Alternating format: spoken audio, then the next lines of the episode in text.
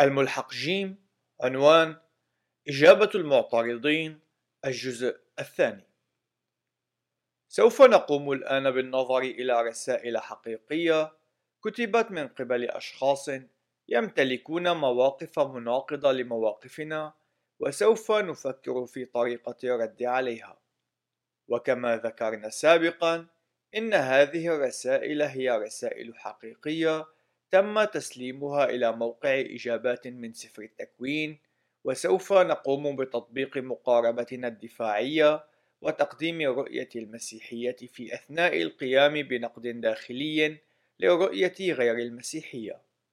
وسوف نقوم بتطبيق اختبار لائحة تأشين أثناء القيام بالنقد الداخلي والبحث عن التعسف وعدم الاتساق والفشل في تأمين الشروط المسبقة لقابلية الفهم في الرؤية التي يتبناها المعترض للعالم. لكن في هذا الملحق سوف نقوم باستخدام الأدوات التي طورناها في الفصول ابتداء من الفصل السادس وحتى الفصل العاشر. على سبيل المثال، لدينا الآن بعض التعليمات التي تسهم في كشف المغالطات المنطقية الرسمية وغير الرسمية. ونستطيع أيضا تقديم إجابات على عدد من الأسئلة المعقدة التي يتم طرحها في الدفاعيات. وكما في الملحق السابق سوف أقوم بتقديم البريد الوارد من المعترضين ومن ثم نقوم بالتحليل وتقديم الرد المقترح وقد يكون من المفيد أن تقوم بكتابة رد قصير. عاشرا. كيف يمكنك أن تمتلك هذه الكمية من المعلومات الخاطئة؟ جيم الذي قدم عنوانا وهميا كتب التالي كيف لمجموعة من الأشخاص أن يكونوا مخطئين لهذه الدرجة وأغبياء؟ كيف تحصلت على المال اللازم لبناء هذا الهراء وهذا الكلام الفارغ؟ يا إلهي إنه من المذهل أن يكون الناس على هذا المستوى من الجهل في هذا العصر إن سفاح القرب كان أمرا جيدا لا بد أنكم تمارسونه حتى الآن أشياء مضحكة للغاية. يوما ما حين تبلغون الرشد سوف تنظرون إلى الماضي وتضحكون على أنفسكم. التحليل إن هذه الرسالة تبدأ بمغالطة السؤال المركب ويمكننا أن نقول أن هذه الرسالة بالمحصلة هي عبارة عن مثال ضخم عن مغالطة التماس السؤال بطريقة عاطفية. حيث لم يتم تقديم أي جدل فيها.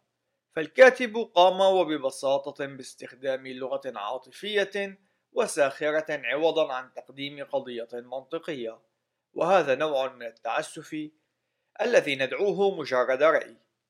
أثناء التعامل مع رسائل من هذا النوع سوف يكون من المهم أن نتذكر سفر الأمثال 26 أربعة يجب ألا نجيب الأحمق وفق حماقته.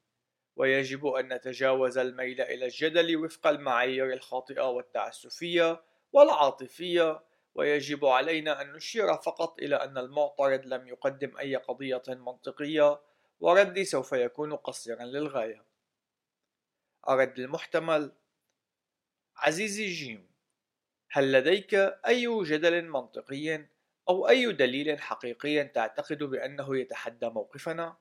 مع كل الاحترام لك إن رسالتك تحتوي على الكثير من الآراء الشخصية العاطفية لكنني لم أستطع أن أجد أي جدل منطقي فيها. إن كنت قادرا على تقديم اعتراض عقلاني لموقفنا سوف أكون سعيدا بتقديم رد عليه. دكتور لايل المثال الحادي عشر. أنا في المستوى المتوسط من الاختصاص. سين من برايتون كتب التالي. أنا في السنة الثالثة من التعليم بعد المتوسط اختصاص كيمياء حيوية في جامعة بوسطن. ولدي خلفية واسعة حول مواضيع الأحياء، التطور، علم الوراثة والكيمياء. إن ما تدعونه دليل دراسي وتقدمونه عبر موقعكم ليس إلا مواد سخيفة وعبثية، ويجب عليكم جميعا أن تخجلوا من أنكم تحاولون أن تقنعوا الأطفال بهذا الهراء. يوجد العديد من التصريحات الخاطئة التي قد قرأتها في ذلك الدليل الدراسي. دليل لأصل الإنسان. لكنت قد ضحكت لو لم يكن الموضوع مثيرا للاضطراب بأنكم في الحقيقة تعنون ما تقولونه. التحليل. إنه أمر مشروع للغاية أن تقوم بمحاولة تصحيح أخطاء الشخص المخالف لك بالموقف. لكن لاحظ كيف حاول السيد سين أن يقوم بذلك. لقد بدأ من خلال الالتماس الخاطئ للسلطة. فعلى ما يبدو أنه حاول ترهيبنا من خلال الإشارة إلى الخلفية التي يمتلكها بصفته طالبا في السنة الثالثة في الاختصاص. هذا الأمر الذي سيجعل منه خبيرا في التطور علم الوراثة وإلى آخره.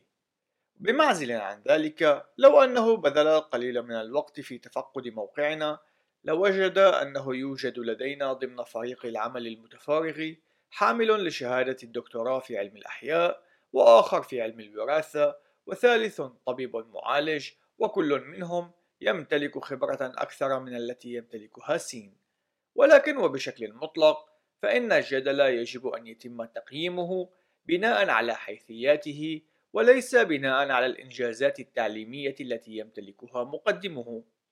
أمر آخر للملاحظة هو أن سين يحاول استخدام الأخلاق للجدل ضد موقفنا وذلك من خلال الجدل بأننا يجب أن نشعر بالعار كوننا نحاول إقناع الأطفال بهذا الهراء بحسب قوله. لكن بناء على أي قاعدة يقوم سين باستخدام قانون أخلاقي؟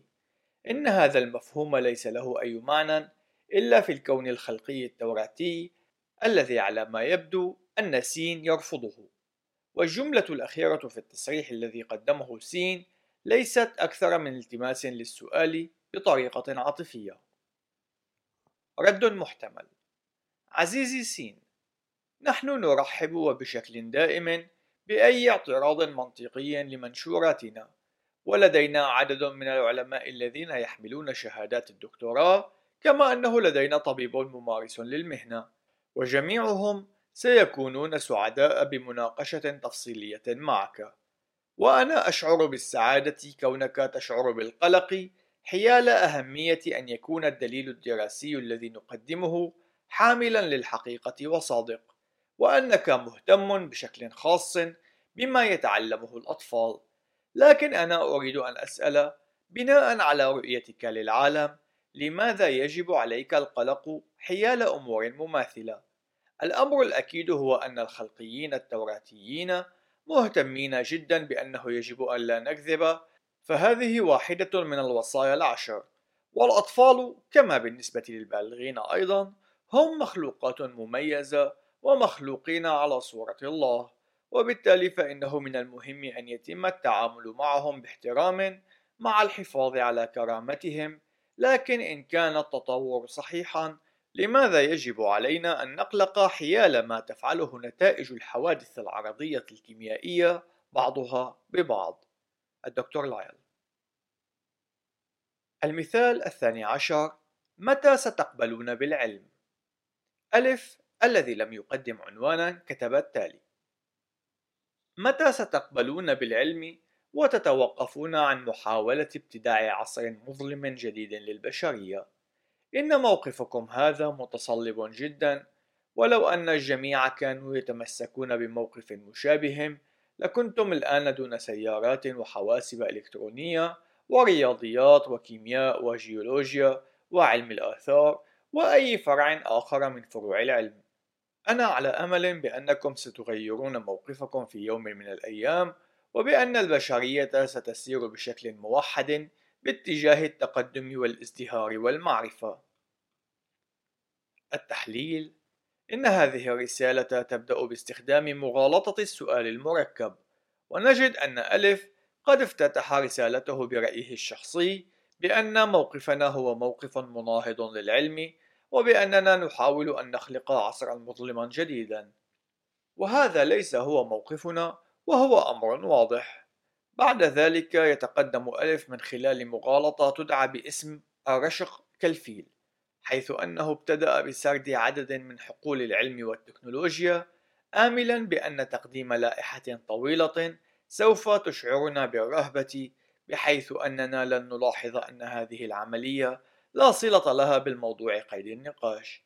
في المحصلة إن فروع العلم التي قام بسردها لا تعتمد على التطور وهذا الأمر سوف يمنحنا فرصة كبيرة للتكلم عن الانتظام في الطبيعة.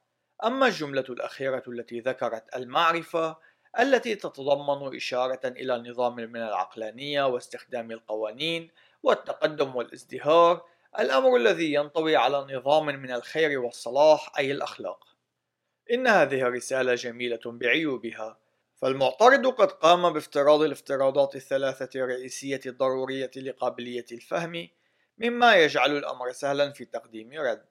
وأنا سأختار التركيز على انتظام الطبيعة والبحث العلمي. رد محتمل.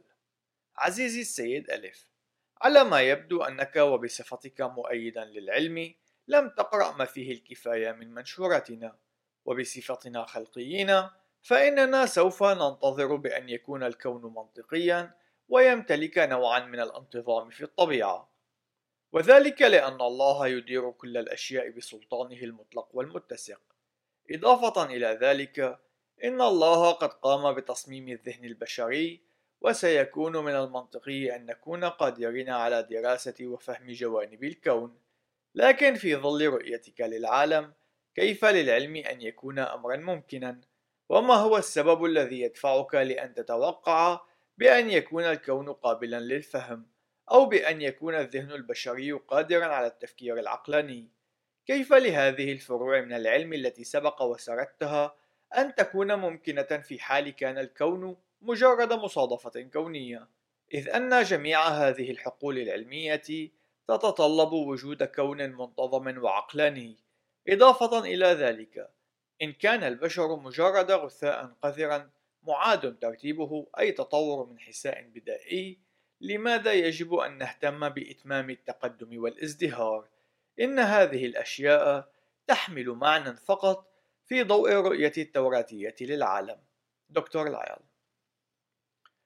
المثال الثالث عشر موثوقية الحواس يجب أن تأتي أولا كاف الذي طلب ألا يتم نشر عنوانه كتب التالي لقد قرأت مقالا لكم تحت عنوان ردود هل يستطيع المنطق أن يستبدل الكتاب المقدس؟ وأثناء قراءتي له حضرني تساؤل شخصي وهذا هو الاقتباس الذي كنت أفكر به بالتحديد اقتباس في سبيل أن تكون معاينتنا للعالم ذات معنى يجب أن يكون الكتاب المقدس صحيحا وإلا فإننا لا نستطيع أن نثق بأن حواسنا وذاكرتنا قابلة للاعتماد عليها أو بوجود انتظام في الطبيعة. نهاية الاقتباس. ألم أقم بافتراض مسبق بأنني قادر على الاعتماد على حواسي في سبيل أن أكون قادرا على قراءة الكتاب المقدس وفهمه. فأنا أحتاج لاستخدام إما عيني للقراءة أو أذني للاستماع له في حال لم أكن قادرا على القراءة. كما أنني محتاج لاستخدام عقلي لفهمه وذاكرتي لتذكره. ألا يجب علي أن أفترض بأنه يمكنني الاعتماد على حواسي حتى أكون قادرا على معرفة ما إذا كان الكتاب المقدس صحيحا أو خاطئا أو حتى أن رسالته هي موجودة في الحقيقة. شكرا للرد. التحليل. كاف ليس بالضرورة معترضا فهو مؤدب للغاية ويطلب توضيحا ولكني وجدت أن السؤال كان جيدا وهو قد طرح من قبل معترضين وأجبت بالتالي. الرد أنت بالحقيقة على صواب في قولك بأننا يجب أن نفترض قابلية الاعتماد على حواسنا في سبيل أن نكون قادرين على قراءة الكتاب المقدس إذ أن اعتمادية الحواس والذاكرة هي من الأمور التي يجب افتراضها بشكل مسبق أي أنها الأمور التي يجب أن يتم افتراضها في البداية حتى نكون قادرين على التحقيق في أي دليل. لكن في سبيل أن تكون هذه الافتراضات ذات معنى لا بد أن تمتلك أساسا أو قاعدة من نوع ما والكتاب المقدس يجب أن يكون صحيحا بغض النظر عما إذا كان أي شخص قد قرأه أو سمع به. فالله قد عرف أننا سنحتاج لافتراض بعض الأمور بشكل مباشر في سبيل امتلاك معنى للعالم الذي نعيش فيه. بالتالي فإن الله قد زرع بعض الافتراضات المسبقة في ذهننا. فنحن لا نتعلم أن حواسنا يمكن الاعتماد عليها. إنما نفترض ذلك بشكل مسبق. ثم حين نقوم بقراءة الكتاب المقدس نجد أن موثوقية حواسنا قد تم تبريرها. أي أنها ليست مجرد افتراضات عمياء. فالكتاب المقدس يقول لنا بأن الله قد قام بتصميم ذهننا وجسدنا وهو من قام بخلق هذا الكون. وبالتالي فإنه من المنطقي أن يكون ذهننا قابلا لاستيعاب وفهم جوانب مختلفة من الكون. لكن إن كان التطور صحيحا إن كان دماغنا ومستقبلاتنا الحسية مجرد نتاج حوادث عرضية في الطبيعة وإن كانت الطبيعة بحد ذاتها مجرد حادث عرضي من مخلفات الانفجار العظيم حينئذ لن يوجد أي سبب للوثوق بأن حواسنا موثوقة أو بأنه يجب أن يوجد أي نوع من أنواع الانتظام في الكون لنقوم بدراسته. بالتالي فإنه على الرغم من أننا يجب أن نقوم بافتراض موثوقية حواسنا بشكل مسبق قبل أن نقوم بقراءة الكتاب المقدس فإن الكتاب المقدس سيكون هو الأساس لموثوقية الحواس. وهذا الأمر صحيح بالنسبة لجميع الافتراضات المسبقة الحيوية التي نأخذها بشكل مسلمات. وجميع الافتراضات المسبقة التي يمتلكها الجنس البشري بشكل عام هي مبررة في رؤية المسيحية للعالم. لكن الأمر معاكس تماما في الرؤية التطورية للعالم. الدكتور لايل. المثال الرابع عشر. الانفجارات النجمية الضخمة السوبر نوفا هي دليل على أن الكون يبلغ من العمر مليارات السنين. سين من كاليفورنيا كتب التالي لقد قرأت المقال الذي قدمته بعنوان اقتباس أين هي بقايا الانفجارات النجمية السوبر نوفا نهاية الاقتباس. والذي قدمت فيه ادعاء بأنه لا يوجد عدد كاف من بقايا السوبر نوفا لتدعم فكرة الكون الناجم عن الانفجار الكوني العظيم. هل طرأ على ذهنك أن وجود بقايا نجم واحد متفجر أي سوبر نوفا يجعل من الستة آلاف سنة كعمر للكون التي تتبناها مجرد فكرة لا يمكن الدفاع عنها؟ إذ أن العمالقة الزرقاء وهي نوع من النجوم تحتاج على الأقل إلى مليون سنة لاستنفاذ مخزونها من الطاقة النووية قبل أن تنفجر. لذلك فإنه وبغض النظر عن مدى انتشارها فإن وجود بقايا نجم متفجر هو دليل على أن الكون يرجع إلى ملايين من السنين ومن المؤكد أنه ليس بعمر ستة ألاف سنة. التحليل.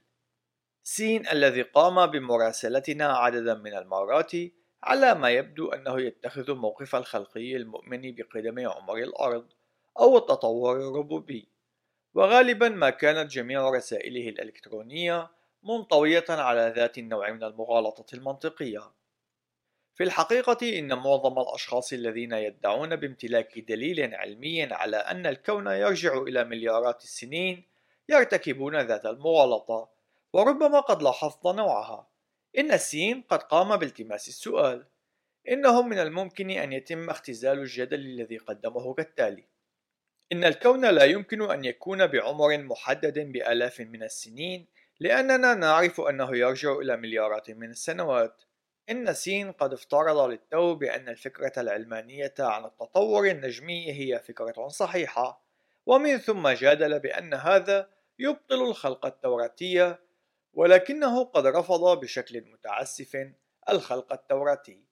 إن الطريقة الوحيدة لدحض رؤية المناهضة لرؤيتك للعالم هي من خلال النقد الداخلي أي تبني رؤية المناهضة على سبيل الجدل ومن ثم إظهار النتائج العبثية وغير المتسقة التي ستقود إليها. وسيكون من الملائم أن نشير إلى أن الموقف غير الخلقي الذي يتبناه سين لا يقدم له أي سبب للثقة بالطرائق والمناهج العلمية. لكنني قد قمت بالتركيز على التماس السؤال في الرد الذي قدمته. الرد عزيزي سين شكرا لرسالتكم. إن الجدل الذي قمت بتقديمه إنما هو جدل دائري في الحقيقة. أي أنك قد قمت بافتراض وتبني التفسير العلماني للدليل الفلكي في سبيل إثبات التفسير العلماني الفلكي للدليل. على سبيل المثال كيف تعرف أن العمالقة الزرقاء تحتاج على الأقل إلى مليون سنة لاستنفاذ مخزونها من الطاقة النووية قبل أن تنفجر؟ من المؤكد أنه لا يوجد أي شخص قد عاين ذلك حتى وإن افترضنا وجود معرفة عن المعدلات كيف سيكون من الممكن لك أن تعرف الظروف التي ابتدأ بها ذلك النجم؟ فدون معرفة الظروف المبدئية لا يمكن أن يتم احتساب الإطار الزمني للعملية. من المؤكد أن الفلكيين العلمانيين يفترضون بأن النجوم قد تشكلت بشكل تلقائي أو ذاتي من انهيار سحب هيدروجينية وهذا قد يقدم تقديرا للظروف التي ابتدأت بها. لكن الخلقيين لا يفترضون هذا الأمر عينه. وبالتالي فإنك تحاول الجدل ضد الموقف الخلقي من خلال افتراض أن ذلك الموقف خاطئ. وهذا الأمر ليس عقلانيا. إن السبيل السليم للجدل هو من خلال تبني الموقف الذي يطرحه خصمك وذلك على سبيل الجدال والمقارنة. ومن ثم إظهار أنه سيقود إلى نتائج غير متسقة. على سبيل المثال افتراض علم الكونيات القياسي بأن الكون يرجع إلى مليارات السنين وبأن معدلات حدوث السوبر نوفا هو مماثل للمعدلات الحالية ومن ثم إظهار أنه يجب أن يتواجد عدد هائل من بقايا الانفجارات النجمية السوبر نوفا ولكننا لا نرصد إلا عددا محدودا. هذا عدم اتساق. أي أن المقالة الأصلية يستخدم المنطق بطريقة سليمة وذلك بإظهار عدم الاتساق في التفكير العلماني. ولكن بقايا الانفجارات النجمية المتواجدة تتوافق مع الكون حديث العهد. دكتور لايل. المثال الخامس عشر. إن العلم لا يمتلك افتراضات مسبقة. الحقائق تتكلم من تلقاء ذاتها. سين من كاليفورنيا كتب التالي. في أحد المقالات المنشورة على موقعكم يقول المؤلف اقتباس إن الفارق هو في الطريقة التي نقوم من خلالها بتفسير الأدلة. وما هو سبب تفسيرنا المختلف للأدلة؟ هو أننا نبتدئ من افتراضات مسبقة مختلفة. نهاية الاقتباس. إن هذا المؤلف يستمر في استخدام كلمة افتراضات مسبقة. أرجو أن تساعدوني هنا. ما هي البديهيات التي يبنى عليها العلم الحديث؟ أنا أعرف عن بديهيات علم الرياضيات لكني لم أسمع أي شيء مثل البديهيات العلمية. ما هو الذي يفترض العلماء بأنه صحيح؟ في كل مرة أسأل أي شخص متدين عن هذا الموضوع يفشل بتقديم رد جدير بالتصديق. علماء الأحياء يقومون بتفحص الأدلة ولكن لا يوجد أي مجال للتفسير. فلا يمكنكم أن تقولوا أن التأريخ بالكربون المشع هو مبني على المسلمات إنه ليس كذلك. هل أنتم من الأشخاص المؤمنين بأن الأرض مسطحة؟ لقد خنقتم ومتم بكتابكم المقدس. التحليل. إن هذا المعترض على ما يبدو لا يفهم ما هو الدور الرئيسي الذي تلعبه الافتراضات المسبقة في العلم فهو يعتقد بأنه لا يوجد أي مجال للتفسير وهذا مثال عن مغالطة ادعاء الحيادية. بما أن هذا المعترض قد سألنا عن المسلمات العلمية أي الافتراضات المسبقة يجب علينا أن نقوم بتقديم معلومات تثقيفية عن هذا الموضوع وسيكون من المفيد أن نظهر له أن رؤية المسيحية للعالم هي الوحيدة التي يمكنها أن تقدم تبريرا للشروط المسبقة لقابلية الفهم مثل انتظام الطبيعة.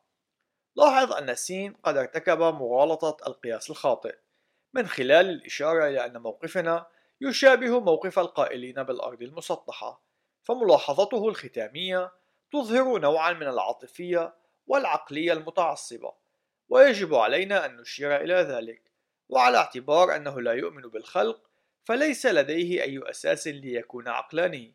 لقد قمت بالإجابة باستخدام الرد الذي يعتمد نقطة فنقطة.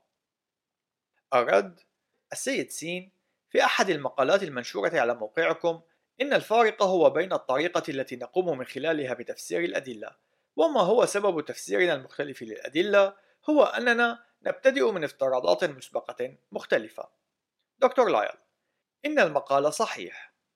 الافتراضات المسبقة هي الافتراضات الأساسية التي نمتلكها عن العالم والافتراضات المسبقة هي الأمور التي نتخذها بشكل مسلمات مثل حقيقة وجودنا وقابلية الاعتماد على ذاكرتنا والهوية الشخصية والقوانين الأخلاقية وقوانين المنطق والاستقراء والكثير مما يمكن أن يتم سرده هنا. إن معظم الأشخاص يقومون بافتراض معظم هذه الأشياء، إلا أننا نجد عددا قليلا من الأشخاص يتوقفون ليفكروا في سبب افتراضهم لهذه الأشياء. إن جميع هذه الافتراضات المسبقة التي سردناها أعلاه تحمل معنى في ضوء الرؤية الخلقية للعالم، لكن المشاكل تظهر في الرؤى غير الخلقية للعالم، وسوف تجد عددا من الأمثلة أدناه. السيد سين إن هذا المؤلف يستمر في استخدام كلمة افتراضات مسبقة. أرجو أن تساعدوني هنا. ما هي البديهيات التي يبنى عليها العلم الحديث؟ الدكتور لايل. إن البحث العلمي يستند في الحقيقة إلى عدد كبير من الافتراضات المسبقة. الافتراضات المسبقة هي مثل البديهيات. إلا أن الفارق هو أن الافتراضات المسبقة المسيحية هي قابلة للإثبات. بعد تقديم هذه الافتراضات المذكورة أعلاه يجب أن يتم الافتراض بأنه يمكن الاعتماد على حواسنا. ماذا ستكون الفائدة من القيام بأي تجربة؟ إن لم تكن عيوننا ستنقل لنا نتائج تلك التجربة. وما هي الفائدة؟ إن كانت عيوننا ستقوم بنقل الصورة الصحيحة في حال كان الضوء ينتقل بصورة متقطعة. نحن نقوم بافتراض يفيد بأن الضوء ينتقل بسرعة منتظمة. وما هي الفائدة؟ من القيام بأي تجربة إن لم يكن الكون يعمل بطريقة منتظمة ومنطقية. فنحن نفترض وبشكل مسبق وجود انتظام في طريقة عمل الكون. آمل أن تكون قد بدأت في ملاحظة الافتراضات المسبقة المطلوبة وبشكل عقلاني حتى يكون البحث العلمي أمرا ممكنا. السيد سين أنا أعرف عن بديهيات علم الرياضيات لكني لم أسمع عن أي شيء مثل البديهيات العلمية. ما هو الذي يفترض العلماء بأنه صحيح؟ دكتور لايل لقد وجدت مثالا بنفسك. العديد من جوانب البحث العلمي هي رياضية بطبيعتها وتعتمد على الافتراضات المسبقة الرياضية. لكن دعني أقدم لك مثالا آخر. إن البحث العلمي يتطلب الاستقراء. افترض بأني قد قمت بتجهيز تجربة من نوع ما وحصلت على نتائج معينة. سأتوقع أنني إن قمت بتجهيز تجربة عينها في الظروف عينها ستكون النتيجة واحدة. لكن لماذا؟ العديد من الأشخاص لا يتوقفون للتفكير في السبب الكامن وراء ذلك. إن هذا الأمر يؤخذ بشكل مسلمات. لماذا يجب أن يكون المستقبل انعكاسا للماضي بهذه الطريقة؟ يوجد معنى للاستقراء في رؤية المسيحية للعالم. فالله الذي لا يخضع للزمن يدير الكون بطريقة منتظمة. وقد قال لنا بأننا نستطيع أن نعتمد على انتظام عدد من الأمور في المستقبل. التكوين 822 وبالتالي فإنني سوف أتوقع أن أحصل على نتائج مطابقة في الاختبارات المطابقة التي أجريها في المستقبل وذلك لأن الله يدير الكون في المستقبل كما أدار الكون في الماضي لكن بمعزل عن الكتاب المقدس لماذا يجب علينا أن نفترض أن المستقبل هو انعكاس للماضي؟ نحن وبصفتنا مخلوقين على صورة الله فإننا نعتمد وبشكل غريزي على الاستقراء لكن كيف للشخص غير المسيحي أن يفترض أن المستقبل سوف يكون انعكاسا للماضي بالاعتماد على رؤيته للعالم؟ قد يقول حسنا إنه لطالما كان كذلك. لكن هذا لا يعني أن الكون غالبا سيستمر بهذه الطريقة إلا أن افترضنا وبشكل مسبق معرفتنا بأن المستقبل هو انعكاس للماضي. وبكلمات أخرى حين يقول الشخص حسنا في الماضي كان المستقبل انعكاسا للماضي.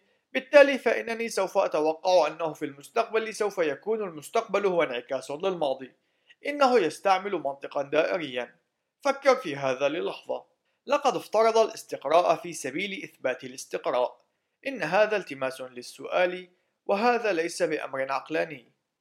السيد سين في كل مرة أسأل أي شخص متدين عن هذا الموضوع يفشل بتقديم رد جدير بالتصديق الدكتور لايل إن الساخر في الأمر هو أن رؤية المسيحية للعالم هي الوحيدة القادرة على تقديم تفسير عقلاني للافتراضات المسبقة المطلوبة للقيام بالبحث العلمي.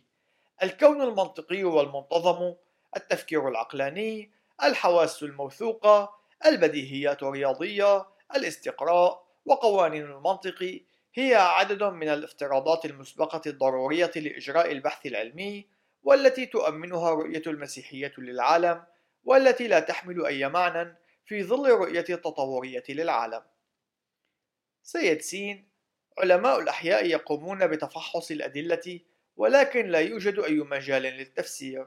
دكتور لايل إن هذا ليس واقعيا فهذه ليست هي الطريقة التي يتم إجراء البحث العلمي وفقها إذ أن عالم الأحياء يمتلك افتراضات مسبقة أثناء القيام بتفحص الأدلة مثل إمكانية الاعتماد على حواسه على سبيل المثال. وهذا النوع من الافتراضات يتبناه جميع العلماء. وإلا فإنهم لن يكونوا قادرين على القيام بأي بحث علمي. لكن علماء الأحياء التطوريين وعلماء الأحياء الخلقيين يمتلكون افتراضات مسبقة مختلفة تتعلق بتاريخ الأرض. لذلك نجد أنهم يخلصون إلى نتائج مختلفة حين يقومون بفحص الأدلة. السيد سين فلا يمكنك أن تقول أن التاريخ بالكربون المشع هو مبني على المسلمات إنه ليس كذلك. الدكتور لايل إن التاريخ بالكربون المشع يعتمد على جميع الافتراضات المسبقة التي ذكرناها أعلاه إضافة إلى عدد آخر. فهو يعتمد على افتراض بأن معدل تحلل النظير المشع للكربون 14 في الماضي كان كما هو في يومنا راهن وبأن معدل الكربون 14 في الغلاف الجوي كان مطابقا للمعدل الحالي وبأن هذا النظام غير ملوث وقانون الاحتمالات والكثير من الافتراضات المسبقة الأخرى كالاستقراء وموثوقية الحواس وهلم جرى. بالمناسبة، إن التأريخ بالكربون يقدم تأكيدا قويا على الإطار الزمني التوراتي، فالعلماء قد وجدوا ذرات كربون 14 في الفحم والماس والتي يفترض أنها تعود إلى ملايين السنين وفق رؤية التطورية للعالم إلا أن الكربون 14 يمتلك معدل نصف حياة يقدر بحوالي 5700 سنة أي أنه لا يستطيع الاستمرار لملايين السنين فهل تعتقد أن التطوريين يقتنعون بمثل هذا النوع من الأدلة ويعترفون بأن الأرض تعود إلى بضعة آلاف من السنوات فقط كما يعلم الكتاب المقدس؟ أو هل يقومون برفض هذا النوع من الأدلة من خلال افتراض وجود نوع من التلوث؟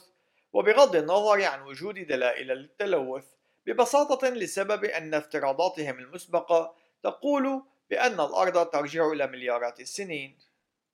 إن الأمر الواضح هو أن الافتراضات المسبقة تؤثر بشكل كبير في طريقة تفسيرنا للأدلة. المشكلة بالنسبة للعلماء العلمانيين هي أن البحث العلمي بحد ذاته يعتمد على الافتراضات المسبقة المسيحية فالعلم ممكن فقط لأن الله يدير الكون بطريقة منطقية ومنتظمة ولأن الله قد خلق ذهننا ليكون قادرا على التفكير بطريقة منطقية ويقدم تفسيرا منطقيا للكون. السيد سين هل أنتم من الأشخاص المؤمنين بأن الأرض مسطحة؟ الدكتور لايل لا فنحن نؤمن بأن الكتاب المقدس يشير إلى أن الأرض كروية الشكل من خلال قراءة آيات مثل أشعياء 40-22 وأيوب 26-10 هل سبق لك وقرأت الكتاب المقدس؟ السيد سين لقد خنقتم ومتم بكتابكم المقدس دكتور لايل إن التصريح الذي قمت به والذي تم تقديمه أعلاه إنما هو مثال جيد على كون الاعتراض على الخلق التوراتي هو وبشكل مطلق شخصي وعاطفي بطبيعته وليس منطقيا أو عقلانيا. الدكتور لايل. المثال السادس عشر. كيف نعرف أن الكتاب المقدس هو كلمة الله بالحقيقة؟ السيد را من ألبرتا كندا كتب التالي. لقد قرأت مقالا لكم بعنوان اقتباس هل يوجد في الحقيقة إله؟ نهاية الاقتباس وإنني أوافق معكم بشكل كامل على حقيقة منطقكم الذي قدمتموه عن وجود تصميم ذكي ووجود الله إلا أنني أخالفكم الرأي في نقطة قرب نهاية المقال حيث أنكم قد كتبتم اقتباس إنه من المنطقي أن نبني رؤيتنا للعالم على ما قد كتبه الله في كلمته. نهاية الاقتباس. من الطبيعي أنكم تشيرون بكلمته إلى الكتاب المقدس. وهنا أود أن أسألكم هذا. بناء على أي منطق تشيرون إلى أن الكتاب المقدس هو كلمة الله. إن كان ذلك بسبب مطابقة ما نراه في العالم مع ما نقرأه في الكتاب المقدس ألن يكون ذلك إشارة إلى أن ما نعاينه في العالم يتفوق في الأهمية على ما نقرأه في الكتاب المقدس إن كان ما رأيناه في العالم قد ناقض ما قرأناه في الكتاب المقدس فما هو الذي سنؤمن به حينها؟ إن تم إثبات خطأ الكتاب المقدس بأي طريقة هل سيعني ذلك بأن الله غير موجود؟ أم أن المنطق الذي تكلمتم عنه سابقا سيثبت وجود الله دون أي تغيير وإن كان الوضع كذلك ألن يعني ذلك بأن المنطق يتفوق في الأهمية على الكتاب المقدس مجرد أشياء للتأمل بها التحليل على ما يبدو أن كاتب هذه الرسالة يتعاطف مع موقفنا ويحاول الحصول على بعض التوضيحات كيف نعرف أن الكتاب المقدس هو بالحقيقة كلمة الله؟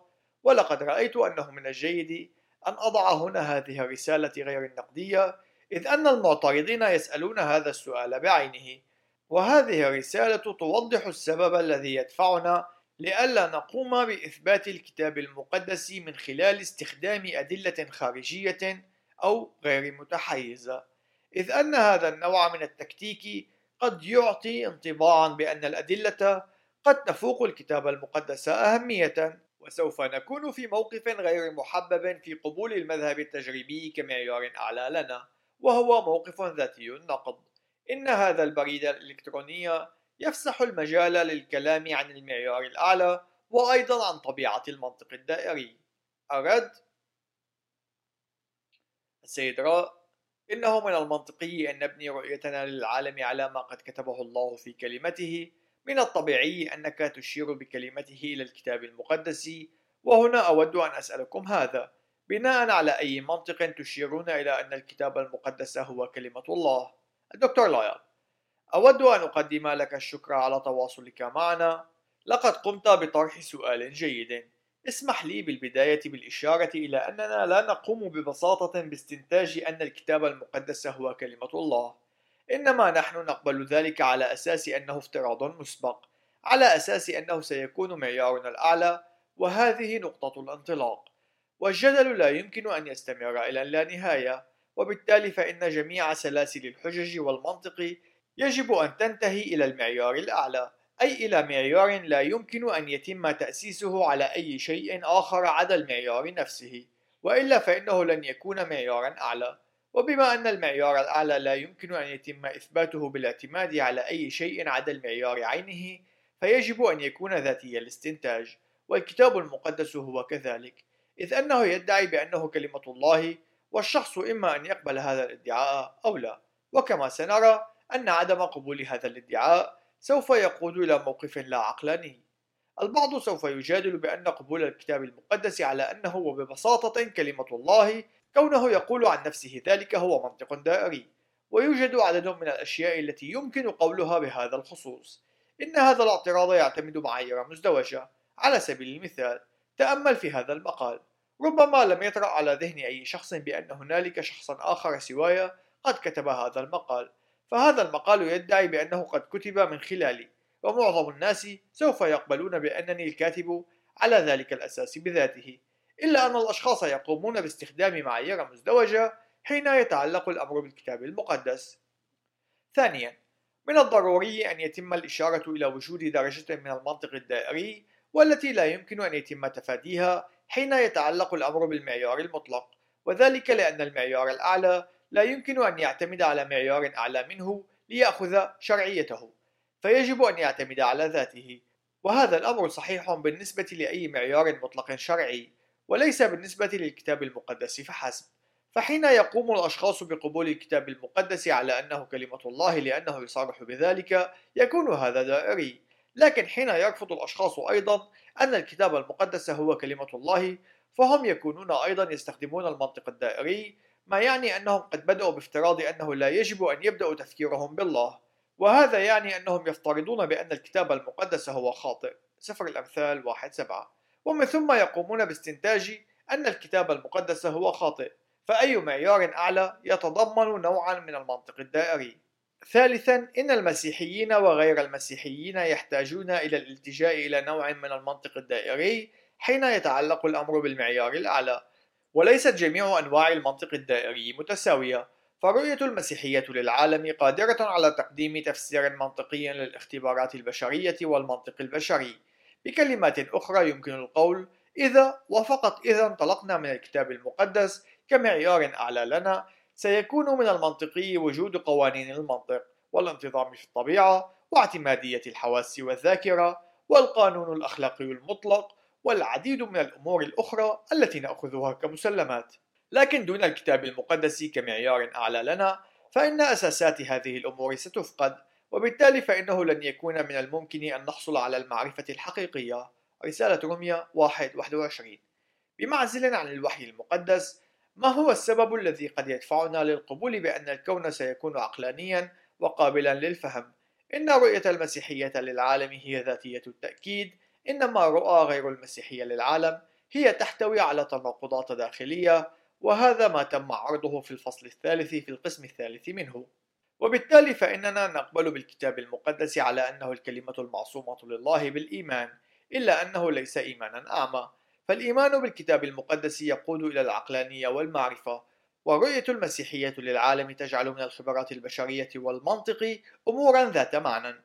إلا أن رفض الكتاب المقدس على أنه المعيار الأعلى سوف يقود إلى اللاعقلانية. وأي معيار آخر لا يستطيع أن يقدم تفسيرا للاختبارات البشرية أو المنطق البشري. وبمعزل عن كلمة الله لماذا يجب أن نتوقع أن يكون الكون قابلا للفهم؟ إن هذا هو الدليل على أن الكتاب المقدس هو كلمة الله. إذ أنه دون إعلانات الله في كلمته سوف لن يكون من الممكن معرفة أي شيء. هذا ما تشير إليه الآية الواردة في الأمثال واحد سبعة. لذلك فإنني أمتلك سببا جيدا لإيماني. فدون رؤية المسيحية للعالم أنا لن أكون قادرا على تفسير المنطق أي أنني أؤمن ولذلك أفهم. السيد راء إن كان ذلك بسبب مطابقة ما نراه في العالم مع ما نقرأه في الكتاب المقدس ألن يكون ذلك إشارة إلى أن ما نعينه في العالم يتفوق في الأهمية على ما نقرأه في الكتاب المقدس. الدكتور لايل كان تفكيرنا يقودنا إلى الاعتقاد بأنه من الممكن إثبات صحة الكتاب المقدس من خلال معاينة العالم بطريقة مجردة حينها سيكون لدينا الأمر معاكسا أيضا. فإنه في سبيل أن تكون معاينتنا للعالم ذات معنى لا بد أن يكون الكتاب المقدس صحيحا. وإلا فإنه لا يمكننا أن نمتلك أي سبب للاعتقاد بأن ذاكرتنا أو حواسنا ذات موثوقية أو أنه يوجد أي انتظام في الطبيعة. بالرغم من ذلك فإن ما نعاينه في العالم يؤكد ما نقرأه في كلمة الله. فنحن نعاين أدلة على التصميم في الطبيعة ووجود انتظام في الكون وهلم جرى. كما أننا نجد أدلة على اللعنة وهذه الأمور كلها تؤكد لكنها لا تثبت الكتاب المقدس. فالكتاب المقدس يجب أن يكون قد تم افتراض صحته بشكل مسبق في سبيل امتلاك أي معنى لأي شيء. السيد راء إن كان ما رأيناه في العالم قد ناقض ما قرأناه في الكتاب المقدس فما هو الذي سنؤمن به حينها؟ الدكتور لايل بما أن الله يدير الكون بكلمة قدرته العبرانيين واحد ثلاثة فإنه من المؤكد أن الأشياء التي نعاينها ستكون متسقة مع ما أعلنه الله في كلمته إلا أنه يوجد بعض الأمثلة التي تبين أن تفسيرنا للأدلة التي نعاينها باستخدام حواسنا لا تتوافق مع تفسيرنا للوحي المقدس حين يحدث أمر مشابه لذلك يتوجب علينا أن نقوم بالفحص الدقيق مرة ثانية للتفسير المستخلص من النص المقدس ومن ثم استخدام الحقيقة الواضحة من الكتاب المقدس لمساعدتنا في تصحيح تفسيرنا لما سبق وعايناه في الطبيعة. كما أنه تجدر الإشارة إلى أن الطبيعة لا تقدم الحقيقة وكل ما نعاينه في الطبيعة لن يحمل أي معنى دون اعتماد الافتراضات المسبقة التوراتية فدون الكتاب المقدس لن يوجد أي سبب لنثق بحواسنا في المقام الأول أو أن نفترض بأن الطبيعة أو العالم قابلان للفهم. السيد راء إن تم إثبات خطأ الكتاب المقدس بأي طريقة هل سيعني ذلك بأن الله غير موجود أم أن المنطق الذي تكلمت عنه سابقا سيثبت وجود الله دون أي تغيير؟ وإن كان الوضع كذلك ألن يعني ذلك بأن المنطق يتفوق في الأهمية على الكتاب المقدس مجرد أشياء للتأمل بها. الدكتور لايل بعد التأمل إنه من الواضح أن الكتاب المقدس لا يمكن أن يتم إثبات بطلانه. ففي سبيل أن تقوم بإثبات بطلان أي شيء أنت بحاجة لاستخدام قوانين المنطق. لكن قوانين المنطق هي افتراضات مسبقة توراتية. انظر مقالا بعنوان الإلحاد رؤية غير عقلانية للعالم.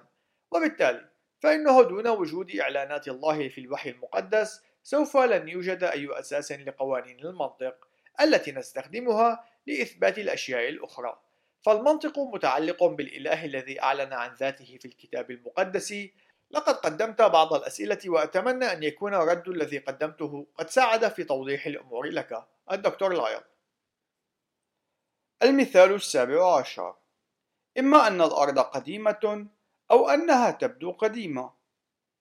السيد كاف من أوكلاهوما كتب التالي الرسالة موجهة تحديدا إلى الدكتور جيسون لايل أنا أقدر ردك الذي يتعلق بأن الله يخلق تأثيرات للنجوم المتفجرة التي تعود لأكثر من ستة آلاف سنة وأنا أوافق تماما معك على أن من الناحية التوراتية نحن نستطيع أن نكون واثقين بحواسنا على الرغم من كوننا نسيء في بعض الأحيان فهم ما نعاينه لقد أرسلت مؤخرا رسالة كما أني قمت بتحضير عرض تقديمي وأرسلته للسيد تيري مورتنسون الذي قدم جدلا بأن المعلومات الجيولوجية تظهر وبشكل تام أن الأرض هي ذات عمر كبير أو أن الله قد خلق الأرض بشكل تبدو فيه على أنها قديمة.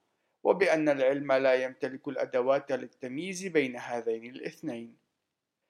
أنا أدعوك لتأتي وتعاين بنفسك النوى الجليدية من جبال الأنديز التي تمتلك طبقات الجليد السنوية التي تعود إلى فترة تتجاوز الستة آلاف عام بكثير. وقد أرسلت أيضا رسالة إلى السيد كينهام بذات الدعوة. فرجاء تعال وعين بنفسك البعض مما خلق الله. بركة الرب ترافقك. التحليل. إن كاف على ما يبدو أنه مسيحي إنما يرفض القراءة المباشرة لسفر التكوين لصالح القبول بالعمر القديم للأرض حيث أنه قد قام بتقديم خيارين اثنين لنا. إما أن الأرض قديمة أو أن الله قد خلق الأرض بشكل يبدو أنها قديمة. إن هذا ارتكاب لمغالطة التشعب أو التقليص الخاطئ. فالأرض ليست قديمة كما أنها لا تبدو قديمة. ذلك على اعتبار أن العمر ليس بشيء يمكننا معاينته. حين يقول لنا شخص ما أن الأرض تبدو قديمة فإن هذا التصريح يظهر لنا نوعية التحيز الذي لديه أكثر مما يخبرنا عن عمر الأرض. في الحقيقة أن كاف يظن الأدلة العلمية قادرة على إثبات أن عمر الأرض كبير أو على الأقل أنها تبدو ذات عمر كبير مشيرا بذلك إلى أنه لا يفهم تماما طبيعة الرؤى للعالم ولا الافتراضات المسبقة وعلاقتها مع الأدلة. لاحظ أيضا أن كاف قد التمس المطلوب مشيرا إلى الطبقات الجليدية السنوية فكيف له أن يعرف أن تلك كلها طبقات سنوية؟ وحقيقة أن كاف لم يقم بتهجئة اسمي بشكل صحيح يشير إلى أن أبحاثه حول منشوراتنا ليست عميقة بما فيه الكفاية. إن هذا البريد الإلكتروني يعطينا فرصة جيدة لدحض الخلق الذي يؤمن بقدم عمر الأرض الذي يمتلك ذات العيوب الموجودة في جميع الرؤى غير المسيحية للعالم. فأي شخص لا يقوم بقراءة مباشرة للنص التوراتي سيكون عاجزا عن امتلاك رؤية عقلانية للعالم. أرد كاف العزيز شكرا لدعوتك اللطيفة. نحن في الحقيقة نألف النوى الجليدية والعديد من الادعاءات التي تتعلق بالعمر التي تبنى عليها. في الحقيقة إن الدكتور لاري فارديمان قد قدم عملا ممتازا فيما يتعلق بهذا الموضوع. أي موضوع النوى الجليدية وعمر الأرض وهو متوفر عبر الرابط التالي.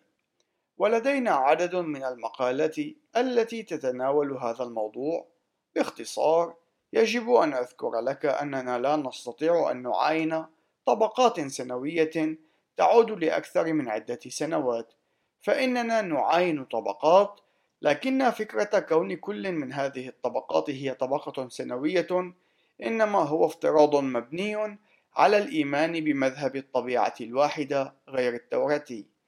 أنا مسرور كونك تتفق معي على أن حواسنا هي موثوقة بشكل أساسي، وبالطبع إن الجميع تقريبا يؤمنون بذلك، لكن المثير للاهتمام هو أن المسيحي وحده هو من يستطيع أن يقدم سببا جيدا لتبرير ذلك فإمكانية الاعتماد على الحواس هو افتراض مسبق مسيحي وذلك لأن الله هو من خلق حواسنا.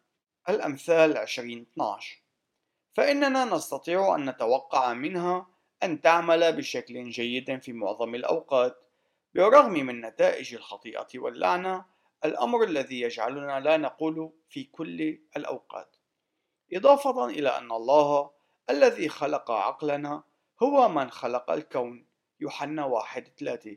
بالتالي فإننا سنتوقع أن هذه الأشياء تتواءم بعضها مع بعض. هذا يعني أن المسيحية لديه الحق بتوقع أن يكون للذهن البشري المقدرة على فهم أبعاد مختلفة من الكون. ولكن لن يكون هنالك أي سبب لتوقع ذلك في حال لو كانت العين أو العقل أو الكون مجرد نتائج عرضية للانفجار الكوني والتطور. إن الكتاب المقدس يقدم لنا السبب في أننا يجب أن نكون قادرين على استخدام المنطق.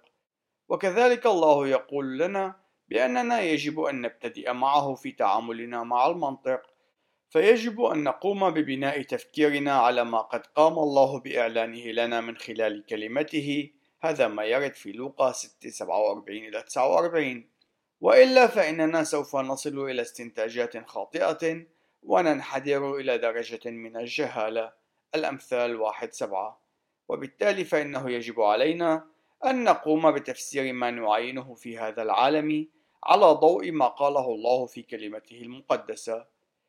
إن فكرة أن الله قد خلق الأرض بشكل تعطي فيه الانطباع بأنها قديمة هي فكرة قديمة وسهلة الدحض فالمظهر المعمر هو بالحقيقة قد دحض كونه نوع من التناقض اللغوي فالعمر هو أمر غير منظور فالحقيقة هي أن الأشياء لا تستطيع أن تظهر على أنها يافعة أو قديمة فالعمر هو سؤال يتعلق بالتاريخ وليس أمر يتعلق بالمعاينة المعاصرة فنحن في بعض الأحيان نستعمل المصطلح الفضفاضة وهو من الناحية التقنية خاطئ.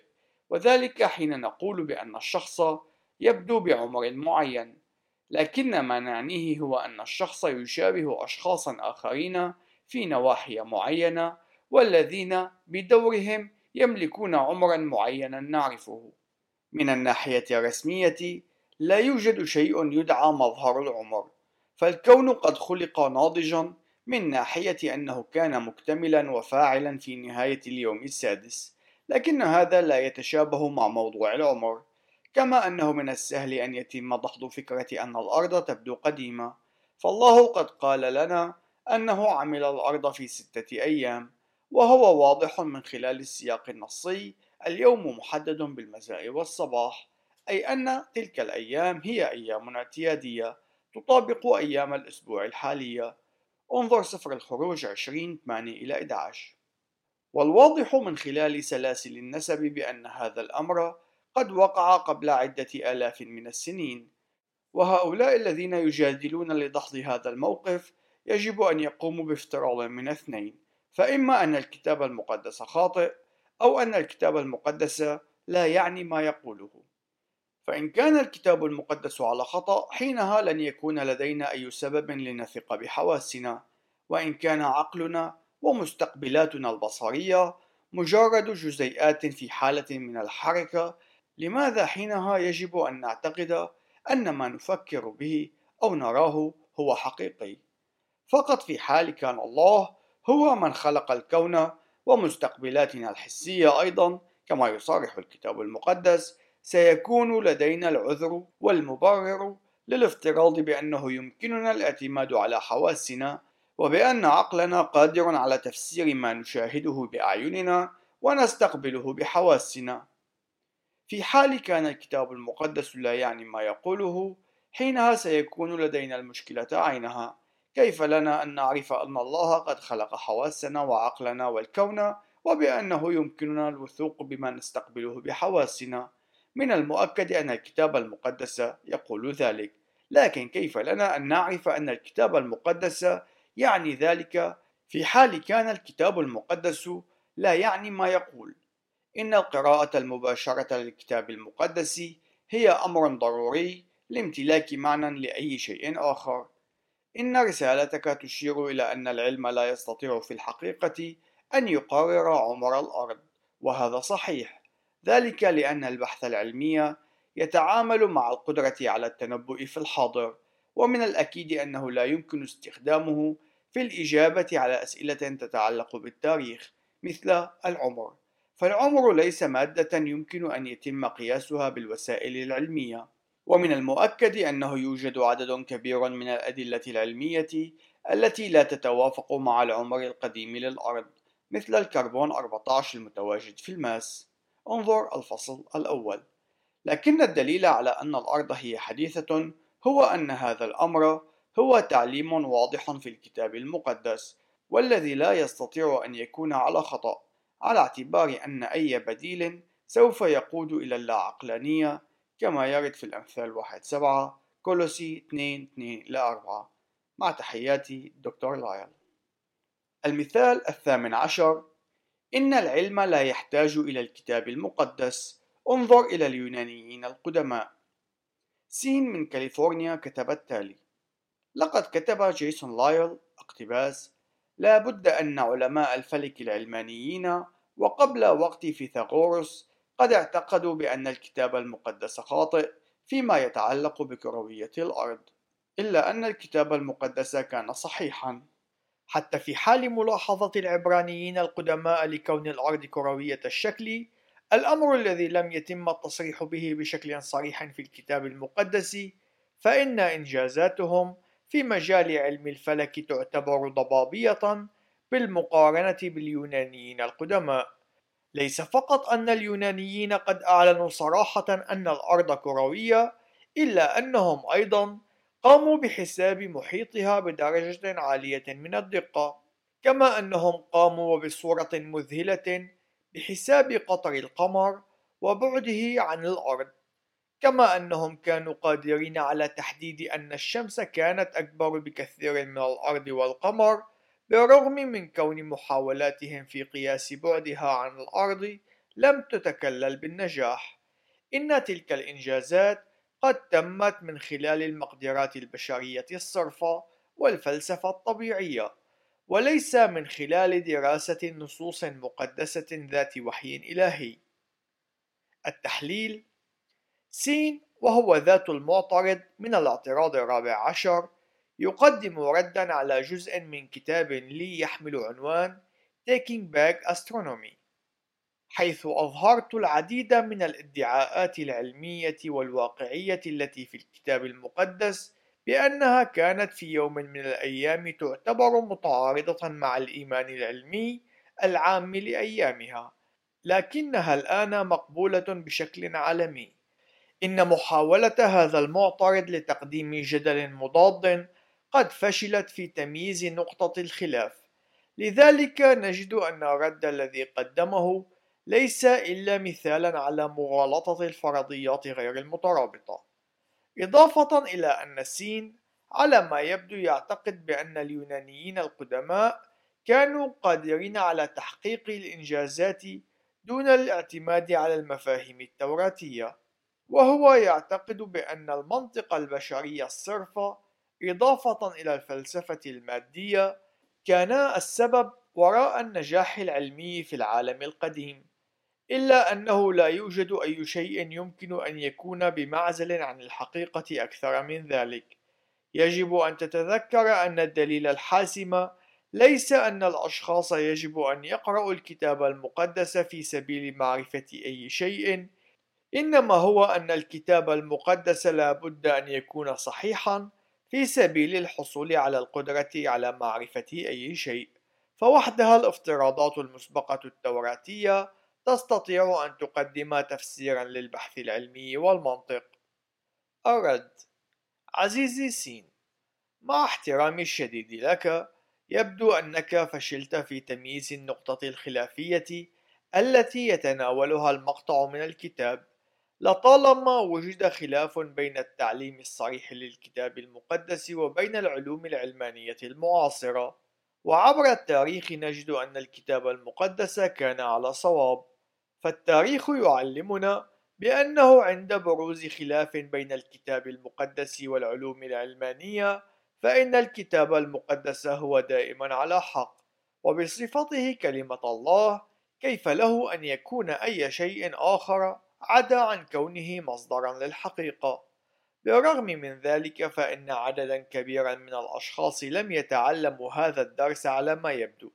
إن النص المقصود من رسالتكم لم يكن موجها للتقليل من قدر الإنجازات التي حققها اليونانيون القدماء. فإنني أعتقد أن العديد من إنجازاتهم واكتشافاتهم كانت مميزة. لكن هل كانت إنجازاتهم مبنية على المنطق البشري الصرف والفلسفة الطبيعية دون وجود أي وحي إلهي؟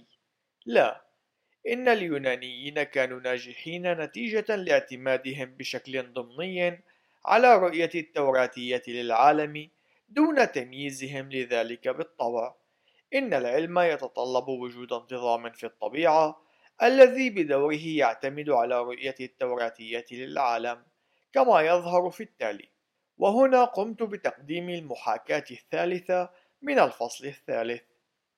إضافة إلى أن اليونانيين قد استخدموا المنطق إلا أن قوانين المنطق لا تحمل أي معنى إلا في ضوء الرؤية التوراتية للعالم إذ أنها غير متوافقة مع المذهب الطبيعي كما يظهر في التالي. وهنا قمت بتقديم المحاكاة الثانية من الفصل الثالث. إن اليونانيين كانوا قادرين على اكتشاف العديد من الأشياء الرائعة إلا أن ذلك قد حصل فقط نتيجة لكون الكتاب المقدس صحيحا. دكتور لايل. المثال التاسع عشر.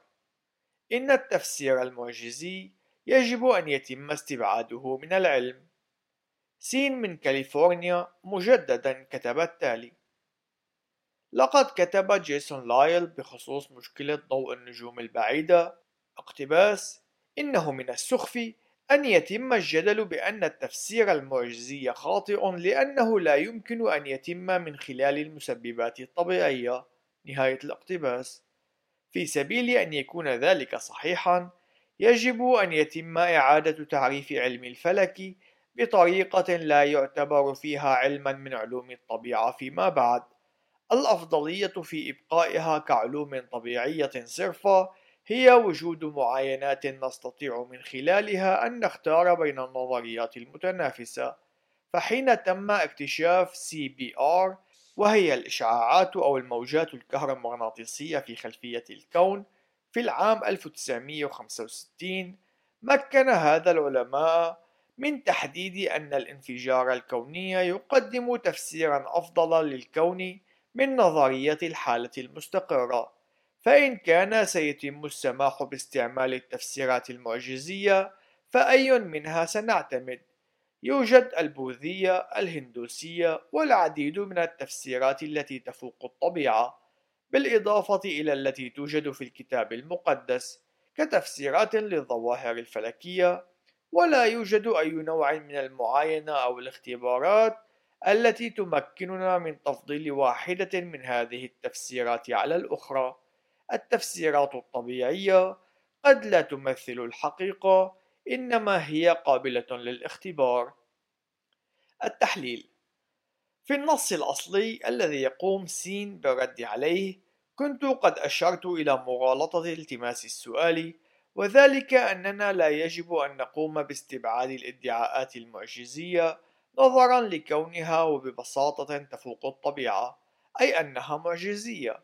سين لا يتفق مع هذا فهو يؤمن أنه يجب أن يتم تطبيق المقاربات الطبيعية على المناهج العلمية أي أنه يجب أن يتم استبعاد الأشياء التي تفوق الطبيعة من أبحاثنا وهو يقدم لنا سببا مثيرا للاهتمام للدفاع عن موقفه وهو أن استبعاد ما يفوق الطبيعة يجعل من العلم ذا قابلية أعلى للاختبار إلا أن هذه مغالطة القضايا غير المترابطة فإن كون الشيء قابلا للاختبار أم لا هو أمر لا صلة له بمدى صوابه. فعوضا عن تسمية المغالطة اخترت أن أقوم بدحض هذا الادعاء من خلال استخدام القياس المنطقي. العديد من الأشخاص يريدون أن يقوموا باستبعاد احتمالية وجود ما يفوق الطبيعة منذ البداية لكن هذا نوع من التعسف وهو التحيز الفلسفي غير القابل للنقاش. تذكر أن الإلحاد هو موقف ديني فالملحد لديه موقف من موضوع الأصول وما وراء الطبيعة والأخلاق. لذلك فإن الأشخاص حين يحاولون القيام بالمقاربات العلمية من خلال المنظور الإلحادي المادي يقومون بطريقة متعسفة بقبول موقف فلسفي ورفض المواقف الأخرى بطريقة تعسفية. الرد السيد سين لقد كتب جيسون لايل بخصوص مشكلة ضوء النجوم البعيدة اقتباس إنه من السخف أن يتم الجدال بأن التفسير المعجزي خاطئ لأنه لا يمكن أن يتم من خلال المسببات الطبيعية نهاية الاقتباس. دكتور لايل إنما أشير إليه هو أن المنطق الدائري المفرغ هو منطق سيء وأود لو أن جميع الأشخاص يميزون هذه الحقيقة بطريقة مباشرة. تأمل في هذا الجدل. أنا أقوم بالنقد هنا فقط. اقتباس ألف إن التفسير الذي يفوق الطبيعة هو خاطئ لأن باء هذا التفسير لم يتم من خلال المسببات الطبيعية. لكن بما أن القسم باء هو عبارة عن إعادة صياغة للقسم ألف فإن هذا الجدل دائري. فالقسم ألف يتضمن بأنه يجب أن يتم تقديم التفسيرات من خلال المسببات الطبيعية. والقسم باء من خلال الافتراض بأن جميع الأشياء يجب أن يتم تفسيرها من خلال الاعتماد على المسببات الطبيعية. وهذا ليس جدلا جيدا. وبالتالي فإن تأكيدي على كون أي جدل مشابه لهذا هو جدل عبثي إنما هو نقطة جيدة. سيد سين يجب أن يتم إعادة تعريف علم الفلك بطريقة لا يعتبر فيها علما من علوم الطبيعة فيما بعد. الدكتور لايل ليس كل ما يتعلق بعلم الفلك هو من العلوم الطبيعية بمعنى أن العلماء يدرسون الطبيعة كما أنه لا يوجد أي شيء في تعريف علم الفلك يتطلب أن تكون طرائقه طبيعية أي أن يتم استبعاد كل ما يفوق الطبيعة ولا يوجد أي شيء في علم الفلك سيمنع أن يكون الله قد خلق الكون في ستة أيام كما قال أنه قد فعل في سفر التكوين. في الحقيقة لو لم يكن الله يدير الأشياء بطريقة متسقة في الكون لن يكون البحث العلمي أمرا ممكنا كما سيظهر لك من المحاكاة التالية. وهنا قمت بتقديم المحاكاة الثالثة من الفصل الثالث.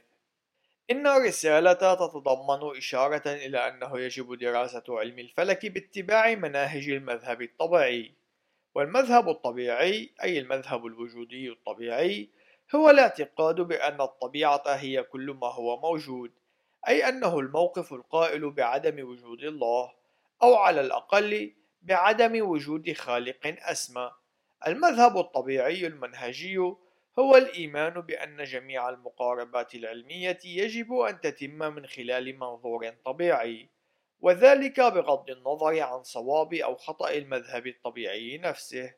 يمكن التعبير عن ذلك بكلمات أخرى فنقول أن المؤمن بالمذهب الطبيعي المنهجي قد يؤمن بوجود الله إنما يعتقد بأننا يجب أن نحصر استنتاجاتنا بالتفسيرات الطبيعية أي أنه يتوجب علينا أن ندعي عدم وجود الله حين نقوم بالمقاربات العلمية.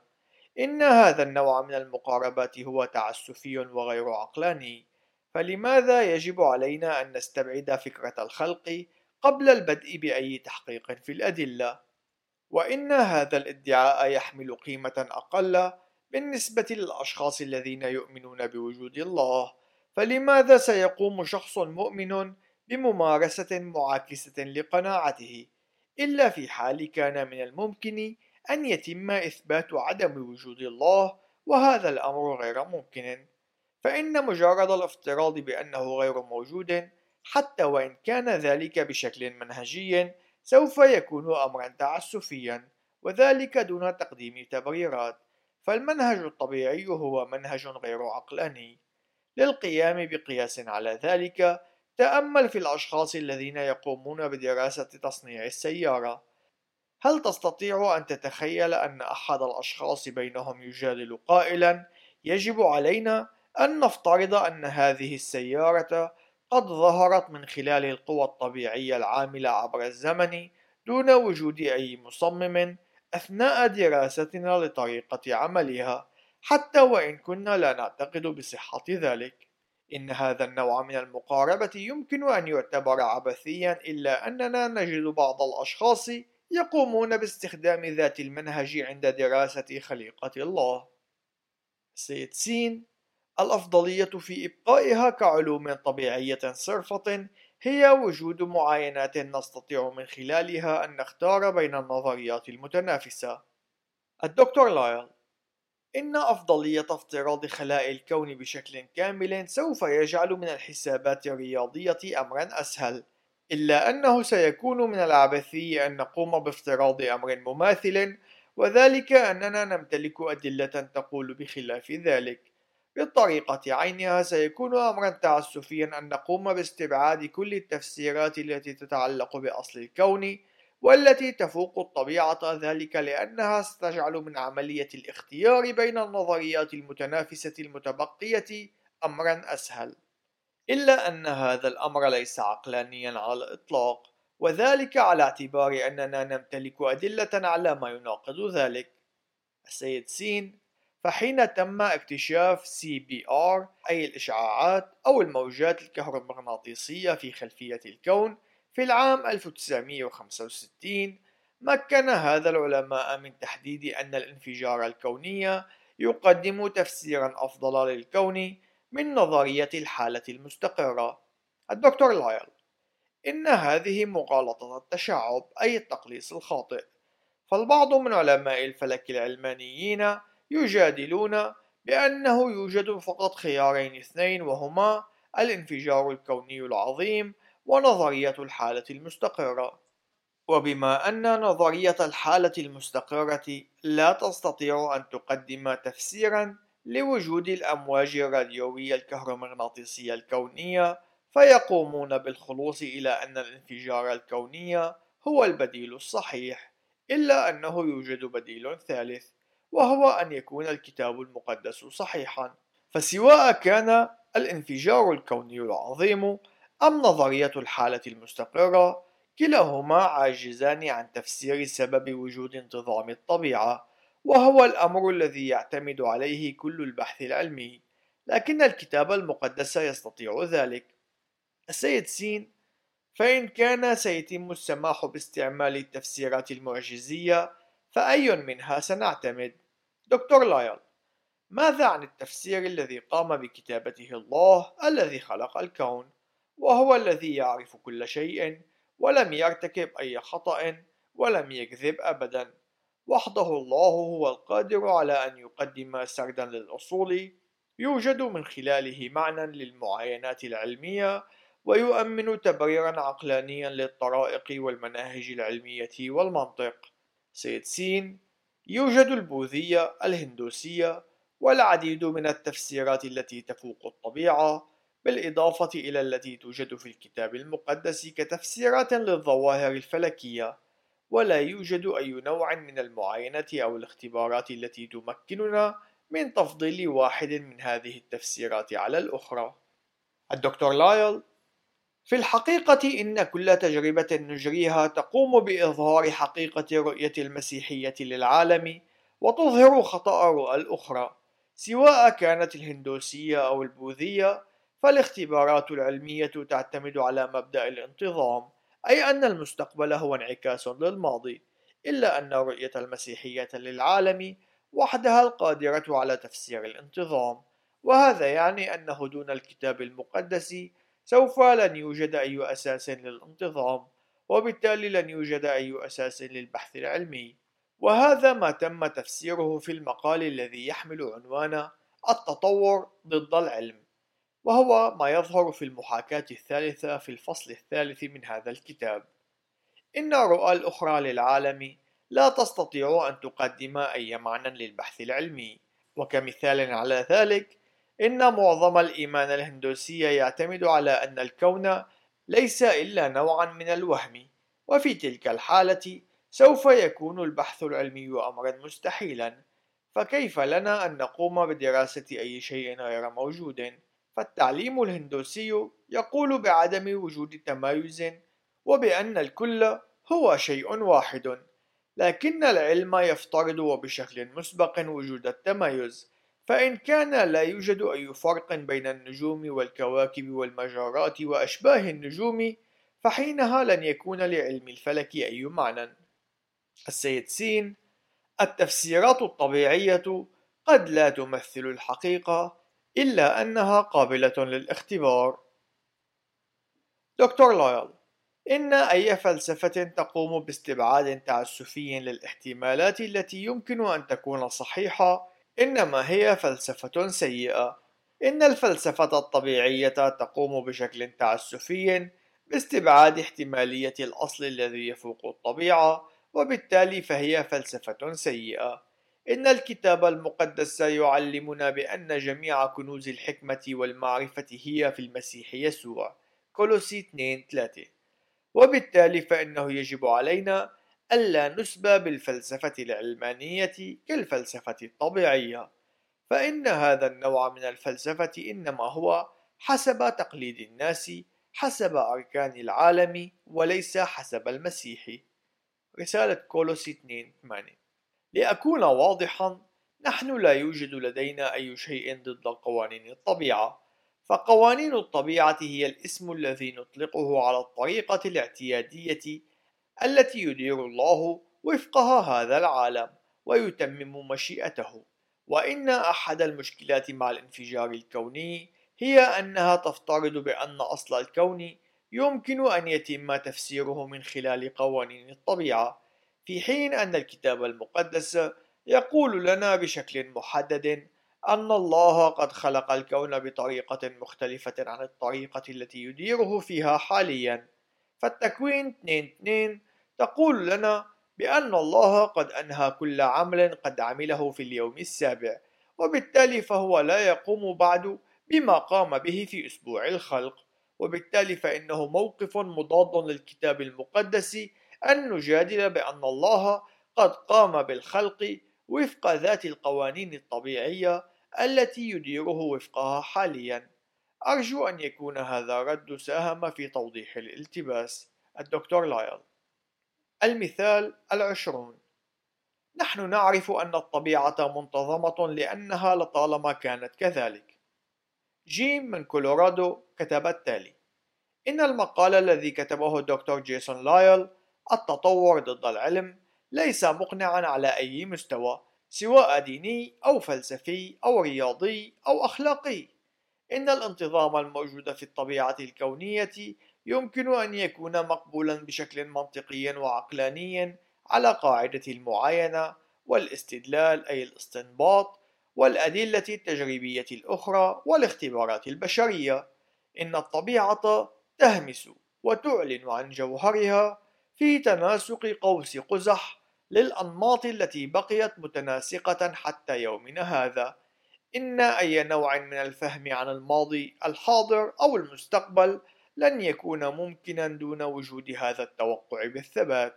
حتى الآن لا يوجد أي دليل قد أبطل المفهوم القائل بأنه من الممكن فهم الطبيعة. ومن غير المهم أن نعرف سواء كان الله أو الطبيعة هو السبب في انتظامها. إن القيام بالبحث العلمي وفهمه لا يتطلب رؤية التوراتية للعالم. إن التأكيد الذي قام به لايل بأنك لا يمكن أن تكون عالما وتؤمن بالتطور في أحسن الظروف يمكن اعتباره جهل على مقياس كبير أو أنه يخادع ويراوغ بشكل مكشوف. إن الحاجة لوجود سلطان مطلق هي حاجة دينية وليست علمية. بالنسبة للغالبية العظمى من العلماء إن الكون هو طبيعي وليس معجزي التصميم. ومعظم العلماء يقبلون نظرية التطور على قاعدة الأدلة الصرفة وليس على أساس الأيديولوجية المطلقة. لم يكن على لايل أن يتكلم بلسان العلماء أو التطوريين. إنه متحيز في عقليته الخلقية الحرفية وهذا ما جعله عاجزا عن تناول هذا الموضوع بطريقة موضوعية. أنت لا تحتاج لأن تكون خلقيا توراتيا لتقبل بانتظام الطبيعة أو بالقيمة العلمية. إن الدراسة الفعلية نفسها ستفعل ذلك. إن قام دكتور لايل بفهم التطور حتى وإن كان ذلك على مستوى الأساسيات لكان عرف أنه بالرغم من أن حدوث التنوع عن طريق الطفرات الوراثية هو عشوائي على الأقل بقدر ما تسمح به قوانين الطبيعة إلا أن الانتقاء الطبيعي ليس عشوائيا على الإطلاق. إن الكتاب المقدس وبالرغم من أهميته وكونه مثيرا للاهتمام إلا أنه ليس كتابا علميا. لا يوجد أي شيء في صفحاته يفترض وجود فهم للطبيعة يتجاوز الفهم المتوقع للأشخاص الذين كتبوه في الأزمنة المختلفة. التي تمت الكتابة فيها.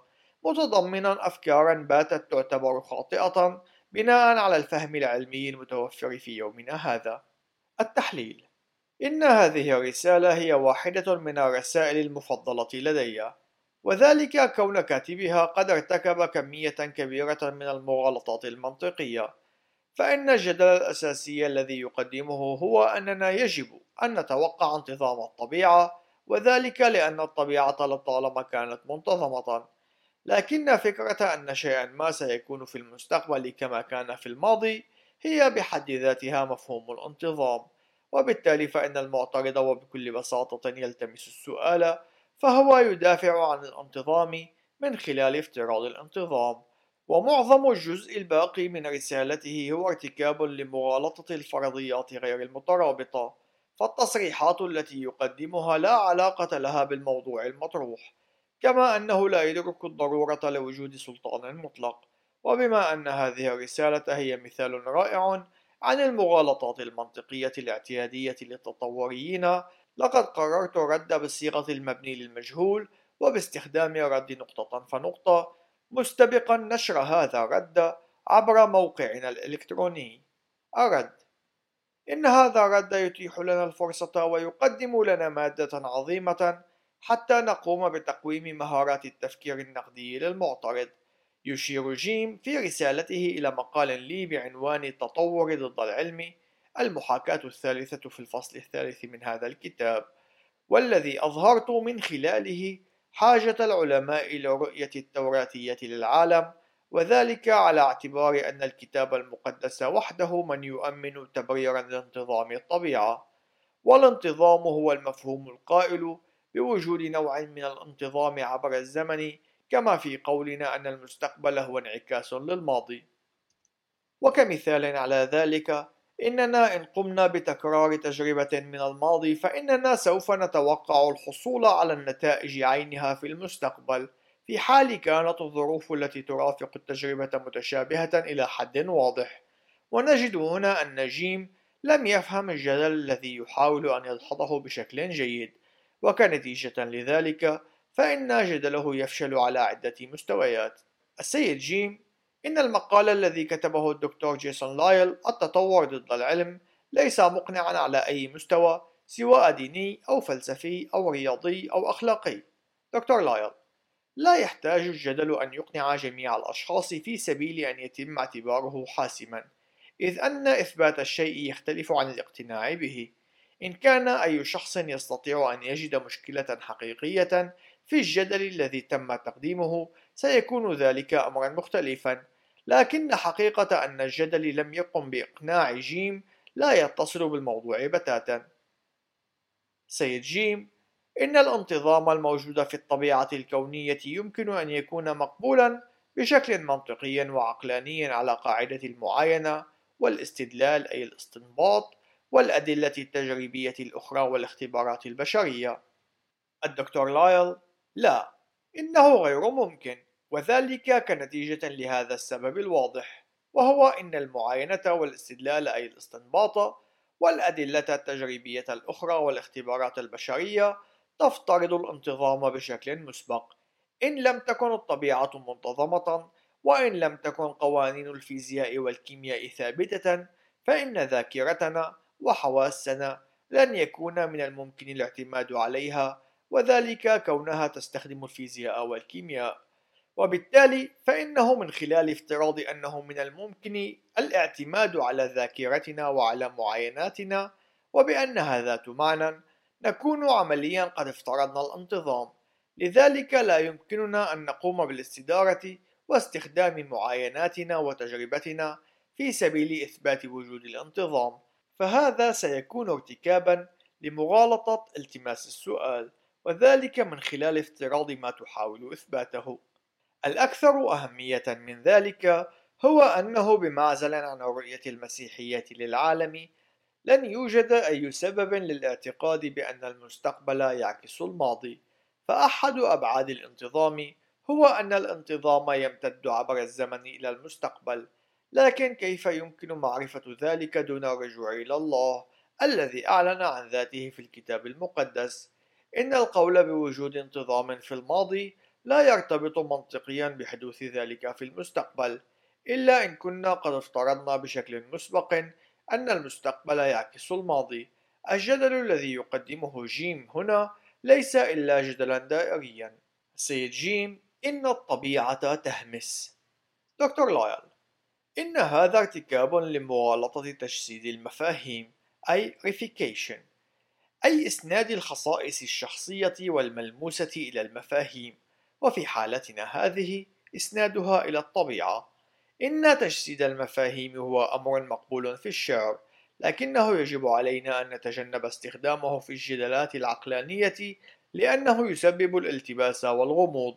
إن الطبيعة لا تستطيع أن تهمس لنا إنما نحن من نقوم بالخلوص لاستنتاجات معينة بناء على رؤيتنا للعالم. سيد جيم وتعلن عن جوهرها في تناسق قوس قزح للأنماط التي بقيت متناسقة حتى يومنا هذا. دكتور لايل يجادل جيم هنا بأن الطبيعة حتى الآن أي حتى يومنا هذا كانت متسقة. لكن تذكر أن السؤال الذي طرحته في المقال هو اقتباس لماذا سيكون المستقبل انعكاسا للماضي. نهاية الاقتباس. إن حقيقة كون الطبيعة منتظمة حتى الآن لا يرتبط منطقيا بأنها ستكون منتظمة في المستقبل إلا في حال افترضنا بشكل مسبق بأنها ستكون مشابهة للماضي أي أننا افترضنا الانتظام. إننا في كل مرة نقوم باستعمال التجارب والخبرات الماضية كقاعدة لتوقع ما يمكن أن يحدث في المستقبل نكون نفترض وجود الانتظام. لكن المسيحي الملتزم بالتعليم التوراتي وحده الذي يمتلك القاعدة التي تبرر هذا الادعاء كما أن التأكيد اقتباس بما أنه وجد انتظام في الماضي فإنه غالبا سيكون هنالك انتظام في المستقبل. نهاية الاقتباس. إنما هو جدل دائري لأنه يفترض وجود الانتظام أي أن المستقبل سوف يكون مثل الماضي. وأيضا لنكون شاملين بمعزل عن الكتاب المقدس لا نستطيع أن نعرف بأن الطبيعة كانت متسقة في الماضي أيضا وذلك أن الجزء المسؤول عن ذاكرتنا يعتمد على الانتظام.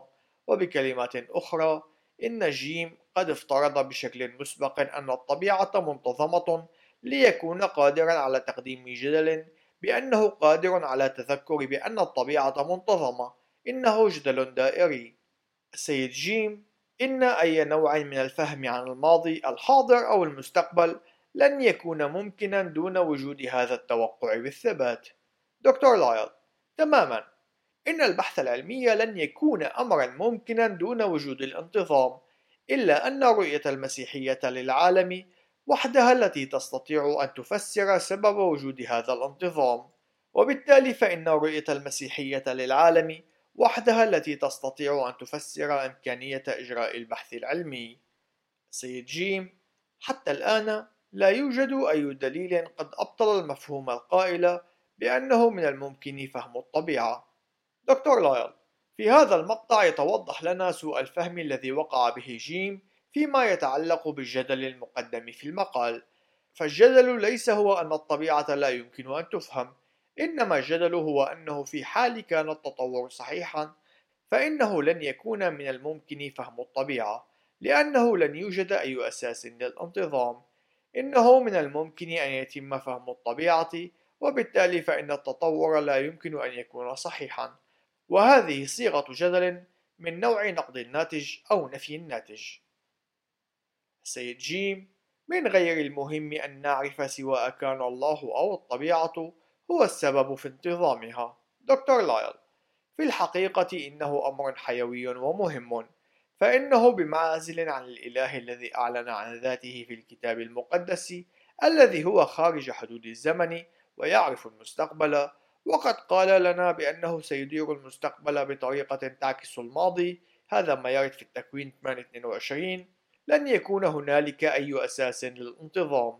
بمعزل عن الله الذي أعلن عن ذاته في الكتاب المقدس كيف يمكن أن نعرف أي شيء عن المستقبل بما أنه لا يوجد أي شخص قد اختبر المستقبل السيد جيم إن القيام بالبحث العلمي وفهمه لا يتطلب رؤية التوراتية للعالم دكتور لايل كيف سيكون من الممكن أن نفسر الانتظام إذن؟ إن العلم يتعلق بإجراء توقعات عن المستقبل أي نتائج أو مخرجات الاختبارات مواقع الكواكب وما شابه ذلك. وهي الأمور التي تتطلب الانتظام بمعزل عن رؤية المسيحية للعالم كيف يمكن لأي شخص أن يعرف بأن الانتظام يمتد إلى المستقبل؟ سيد جيم إن التأكيد الذي قام به لايل بأنه لا يمكن أن تكون عالما وتؤمن بالتطور في أحسن الظروف يمكن اعتباره جهل على مقياس كبير أو أنه يخادع ويراوغ بشكل مكشوف دكتور لايل إن هذه مغالطة تدعى باسم رجل القش وهي تعمد إلى إساءة تقديم موقف الخصم هل صرحت بأن الشخص لا يستطيع أن يكون عالما ويؤمن بالتطور في الوقت عينه؟ لقد أدليت بتصريح في المقال يقول اقتباس إن الإجابة هي بأن التطوريين قادرين على إجراء البحث العلمي فقط لأنهم ليسوا متسقين. نهاية الاقتباس. على ما يبدو أن جيم لم يميز الجدل بأكمله. إن المبادئ العلمية مثل الانتظام لا تتطلب اعترافا بالإيمان بالكتاب المقدس إنما هي تتطلب أن تكون رؤية المسيحية للعالم صحيحة. لذلك قمت بالتصريح بأن التطوريين قادرين على القيام بالبحث العلمي فقط في حال قاموا بالاعتماد على الافتراضات الخلقية التوراتية مثل الانتظام والتي تناقض رؤيتهم المعلنة للعالم. إن حقيقة أن التطوريين يستطيعون أن يكونوا علماء بالرغم من عدم اتساقهم قد تم تكرارها في نهاية المقال مرة ثانية وبالتالي فإنه من الغريب كيف يمكن ألا يلاحظها جيم. السيد جيم إن الحاجة لوجود سلطان مطلق هي حاجة دينية وليست علمية. دكتور لايل مع كل الاحترام إن هذا موقف عبثي من الناحية الفلسفية فجميع الجدلات تنتهي إلى معيار مطلق وهو سلطان يتم التمسك به على أنه غير قابل للشك. وإلا فإن الجدل سوف يستمر إلى الأبد دون وجود أي إمكانية لإنهائه وبالتالي فإن كل شخص يمتلك معيارا أو سلطانا مطلقا إلا أن معظم الأشخاص كما في حالة جيم لم يفكروا مليا في معيارهم الأعلى وفي مدى اتساقه. سيد جيم بالنسبة للغالبية العظمى من العلماء إن الكون هو طبيعي وليس معجزي التصميم. دكتور لايل إن هذه مغالطة التماس السلطة ورأي الأغلبية وهذا الأمر لا صلة عقلانية له بالموضوع. ففي إحدى المرات كان معظم العلماء يؤمنون بأن الشمس والكواكب تتحرك في مدارات حول الأرض إلا أن رأيهم لم يجعل من ذلك الأمر صحيحا. سيد جيم ومعظم العلماء يقبلون نظرية التطور على قاعدة الأدلة الصرفة وليس على أساس الأيديولوجية المطلقة. الدكتور لايل إن هذا ليس حقيقيا البتة. إن الخلقيين والتطوريين يمتلكون الأدلة عينها لكنهم يصلون إلى استنتاجات مختلفة منها وذلك بالاعتماد على رؤيتهم للعالم. إن المذهب التطوري يقاد عادة بالأيديولوجيات العلمانية مثل المذهب الطبيعي أو المذهب المادي.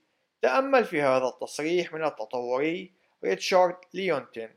اقتباس نحن نتخذ جانب العلم بالرغم من عبثية بعض بناه بالرغم من فشله في الوفاء بالعديد من وعوده التي تم المبالغة بها من الصحة والحياة بالرغم من قبول المجتمع العلمي لقصص لا أساس أو سند لها ذلك لأننا نمتلك التزاما مسبقا بالمذهب المادي. ليس أن الأساليب والمؤسسات العلمية تجبرنا على نحو ما على قبول التفسير المادي للظواهر العالمية إنما على النقيض من ذلك أي أننا مضطرين بناء على التزامنا بأولوية المسببات المادية إلى اختراع أجهزة للتحقيق ومجموعة من المفاهيم التي تقوم باستنتاج التفسيرات المادية وليس مهما كونها معاكسة للبديهيات أو غموضها بالنسبة للمبتدئين إضافة إلى أن المادية هي مطلقة. ذلك أننا لا نستطيع أن نسمح للطبيعة الإلهية أن تخطو خطوة واحدة إلى عالمنا. نهاية الاقتباس. هل يبدو لك هذا التصريح على أنه استنتاج مبني على تحليل موضوعي غير متحيز للأدلة أو أنه دلالة على أيديولوجية مطلقة وهو المذهب المادي في هذه الحالة؟ إن كل شخص يمتلك رؤية للعالم ويعتمد عليها لتفسير الأدلة ولكن ليس كل شخص يدرك امتلاكه لرؤية للعالم.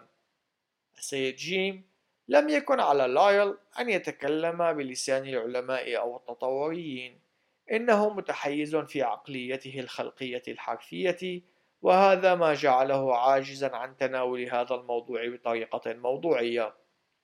دكتور لايل كل شخص هو متحيز فكل شخص يمتلك رؤية للعالم.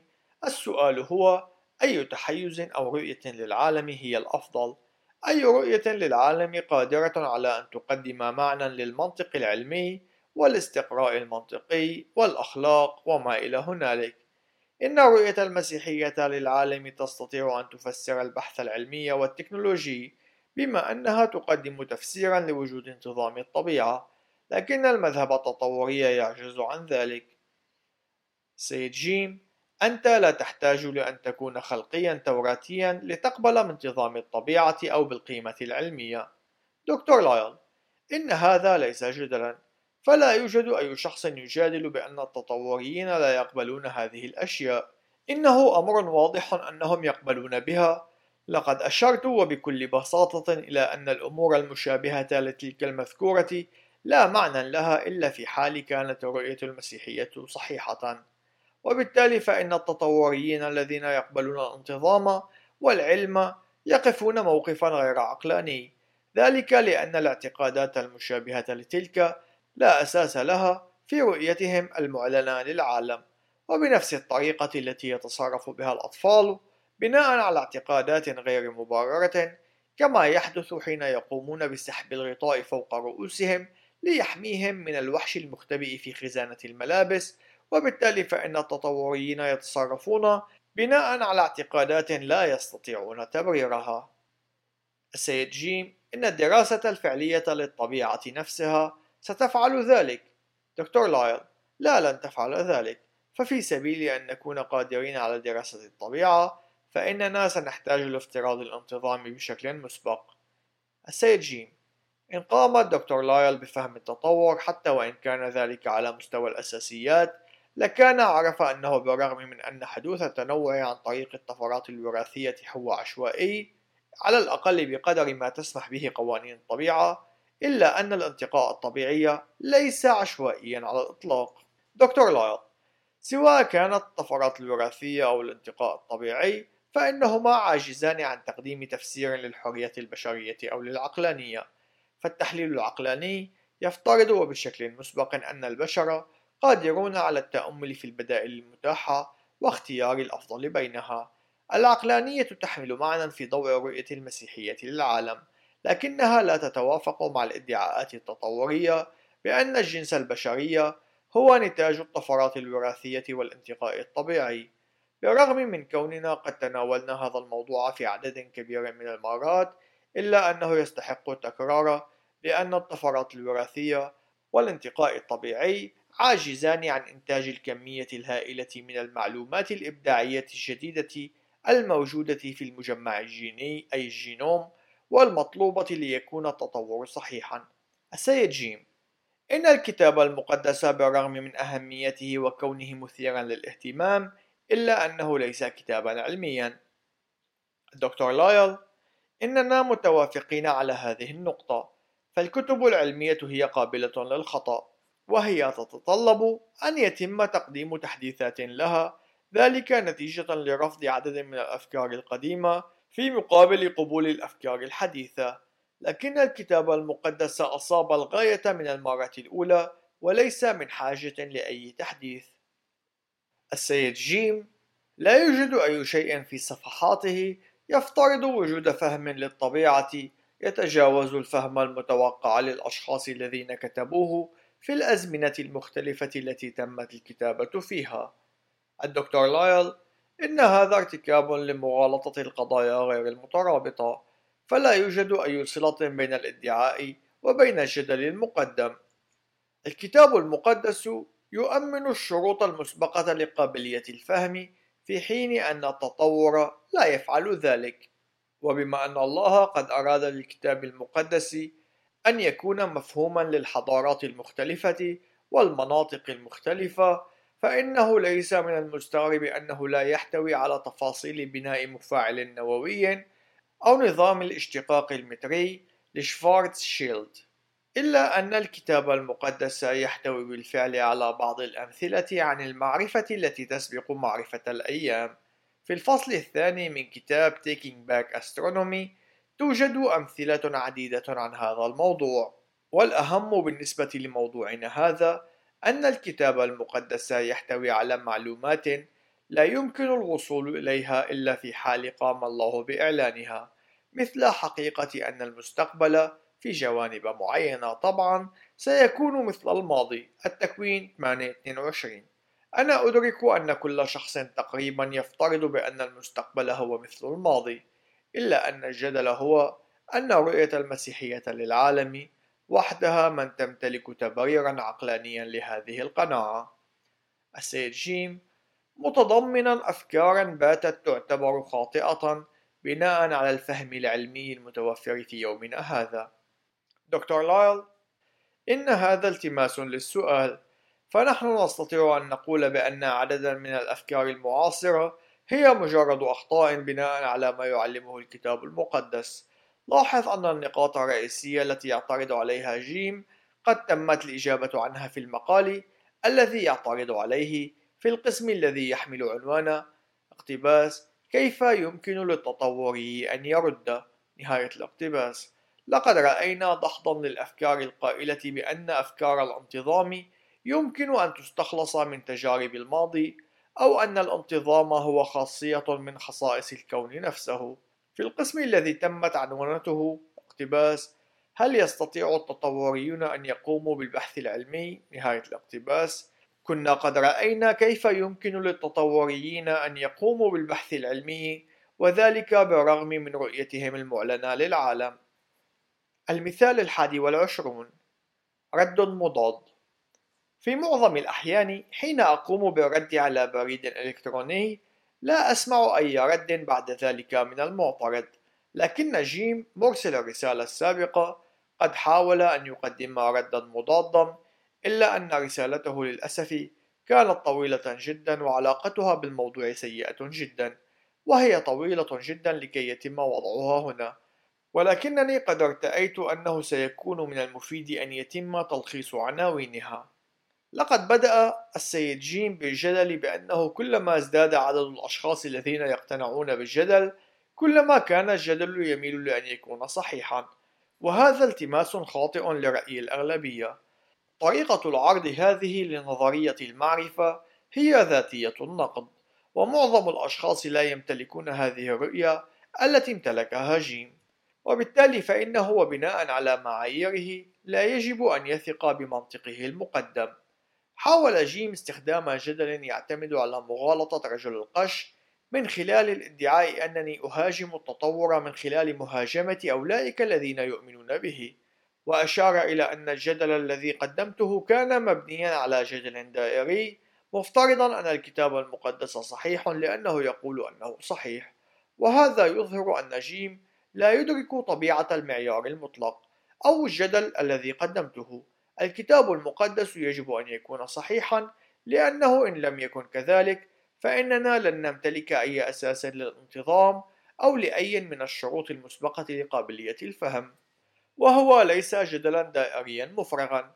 ثم جادل جيم بأننا لا نحتاج للكتاب المقدس في سبيل أن نفسر الانتظام وذلك أن النباتات تنمو بطريقة منتظمة. بالطبع سيكون الوضع كذلك لأن الله يرعاهم بطريقة منتظمة. وبالتالي فإن جدل جيم لا علاقة له بالموضوع مبني على مغالطة الفرضيات غير المترابطة. لقد ادعى جيم بأننا نستطيع أن نتعرف على الطبيعة بغض النظر عن الله الذي أعلن عن ذاته في الكتاب المقدس لكن لم يقدم أي سبب لقدرتنا على الاعتماد على حواسنا أو على الانتظام في الطبيعة. كما هو حال العديد من التطوريين يأخذ جيم هذه الأمور على أنها مسلمات وهذا أمر متعسف وهو مجرد رأي. يدعي جيم بأن التطور هو حقيقة بناء على التعريف العلمي له إلا أن هذا ليس إلا التماسا للسؤال. ثم جادل بأنه لو كان الكتاب المقدس صحيحا لكان الجميع آمن به لكن الكتاب المقدس يقول لنا بأننا نمتلك الطبيعة الخاطئة والميل للتمرد على الله خالقنا. يوجد عدد آخر من النقاط البسيطة أيضا إلا أن العبارات التي أوردناها أعلاه هي محور الرد الذي قدمه جيم. لكن تجدر الملاحظة أن الرد الذي قدمه لا علاقة له بالموضوع الذي هو قيد المناقشة. فالجدل الذي قدمته هو بمعزل عن الكتاب المقدس سوف لن نمتلك أي قاعدة للاعتقاد بأن المستقبل يجب أن يعكس الماضي وبالتالي فإنه لا يوجد أي أساس للعلم أو التكنولوجيا وبالتالي فإنه كان من الواجب على جيم أن يقوم بمحاولة إظهار أنه من الممكن أن نعرف أن المستقبل سوف يكون مثل الماضي بمعزل عن الكتاب المقدس. لكن رده كان عبارة عن مثال ضخم لمغالطة القضايا غير المترابطة. وهذا الأمر شائع جدا فالتطوريون لا يستطيعون رد على الأسئلة. لذلك يحاولون بشكل دائم أن يقوموا بتغيير الموضوع. لا تسمح لهم بأن يقوموا بذلك. بالطبع أنا قادر على الرد على جيم باستخدام رد بأسلوب نقطة فنقطة مظهرا له المغالطات المرتكبة والافتراضات الخاطئة. لكن حين يقوم التطوريون بالهرب من الموضوع إنه من الأفضل أن تتم الإشارة إلى أنهم لا يجيبون عن السؤال الذي تم طرحه. لقد قررت أن أقوم بطريقة مهذبة بإجبار جيم على التعامل مع الجدل الحقيقي والتوقف عن القفز والتهرب من المعضلة الرئيسية وهذا هو الرد الفعلي الذي أرسلته إلى جيم. الرد عزيزي جيم أود شكرك للرد الذي قدمته. مع احترامي الشديد لك أنت لم تفهم الجدل الذي تم تقديمه حتى الآن. ولذلك فأنت لم ترد على أي شيء. دعني أضع لك الجدل بطريقة بسيطة للغاية على أمل أن يقوم هذا بإيضاح الأمور التالية. أولا إن الشخص العقلاني يجب أن يمتلك مبررا لما يؤمن به ويتصرف بناء عليه أي أنه يجب أن يمتلك سببا. في المنطق لا يسمح لأي شخص أن يكون تعسفيا أي اعتباطيا. ثانيا وحدها رؤية المسيحية للعالم تؤمن سببا للاعتقاد بأن المستقبل سوف يكون مثل الماضي. وحده المسيحي يمتلك تبريرا لانتظام الطبيعة الذي يعتمد عليه البحث العلمي. ثالثا وبالتالي فإنه حين يقوم أي شخص غير مسيحي بالبحث العلمي فإنه يكون غير عقلاني. على اعتبار أنه يعتقد بشيء أي الانتظام في الطبيعة في الوقت الذي لا يمتلك أي مبرر له. هل الأمر واضح الآن؟ حين يقوم غير المسيحيين بالبحث العلمي يقومون بافتراض أن المستقبل سوف يكون مثل الماضي دون امتلاك أي مبرر لهذا المبدأ. وبالتالي فإنهم يكونون غير عقلانيين. من الواضح أن غير المسيحيين يستطيعون الاعتقاد بوجود انتظام في الطبيعة ويتصرفون بناء على اعتقادهم هذا إلا أنه نتيجة لعدم امتلاكهم مبررا أو سببا في رؤيتهم المعلنة للعالم فإنهم يكونون تعسفيين. إن الأطفال يتصرفون بهذه الطريقة حيث أنهم يسحبون الغطاء ليقوموا بتغطية رؤوسهم لاعتقادهم بوجود وحش ما في خزانة ملابسهم. لكن وبما أنه لا يوجد أي أساس لاعتقادهم هذا فإنهم ليسوا عقلانيين. أنا أرحب بالتحديات التي يتم طرحها في مواجهة حججي وجدلي الذي أقدمه وأود مساعدتكم في بناء جدل خاص بكم. بما أن الاستنتاجات تتبع من الفرضيات المنطقية المقدمة فأي محاولة لدحض الجدل يجب أن تتحدى حقيقة واحد أو أكثر من المقدمات المنطقية المقدمة. فيجب عليك إما أن تجادل بأن أولا إنه من العقلاني أن تكون تعسفيا أي تؤمن بأشياء دون وجود أي مبرر أو سبب لاعتقادك بها. أو ثانيا أنه يوجد على الأقل رؤية غير مسيحية للعالم تتمتع بالاتساق الذاتي وتقدم قاعدة لكون المستقبل يشكل انعكاسا للماضي. أنا أقترح أن تحاول القيام بالدحض من خلال النقطة الثانية ولا أعتقد بأنك سوف تكون قادرا على ذلك. الفيلسوف ديفيد هوم قد وصل إلى الشك الكلي نتيجة لهذه المسألة.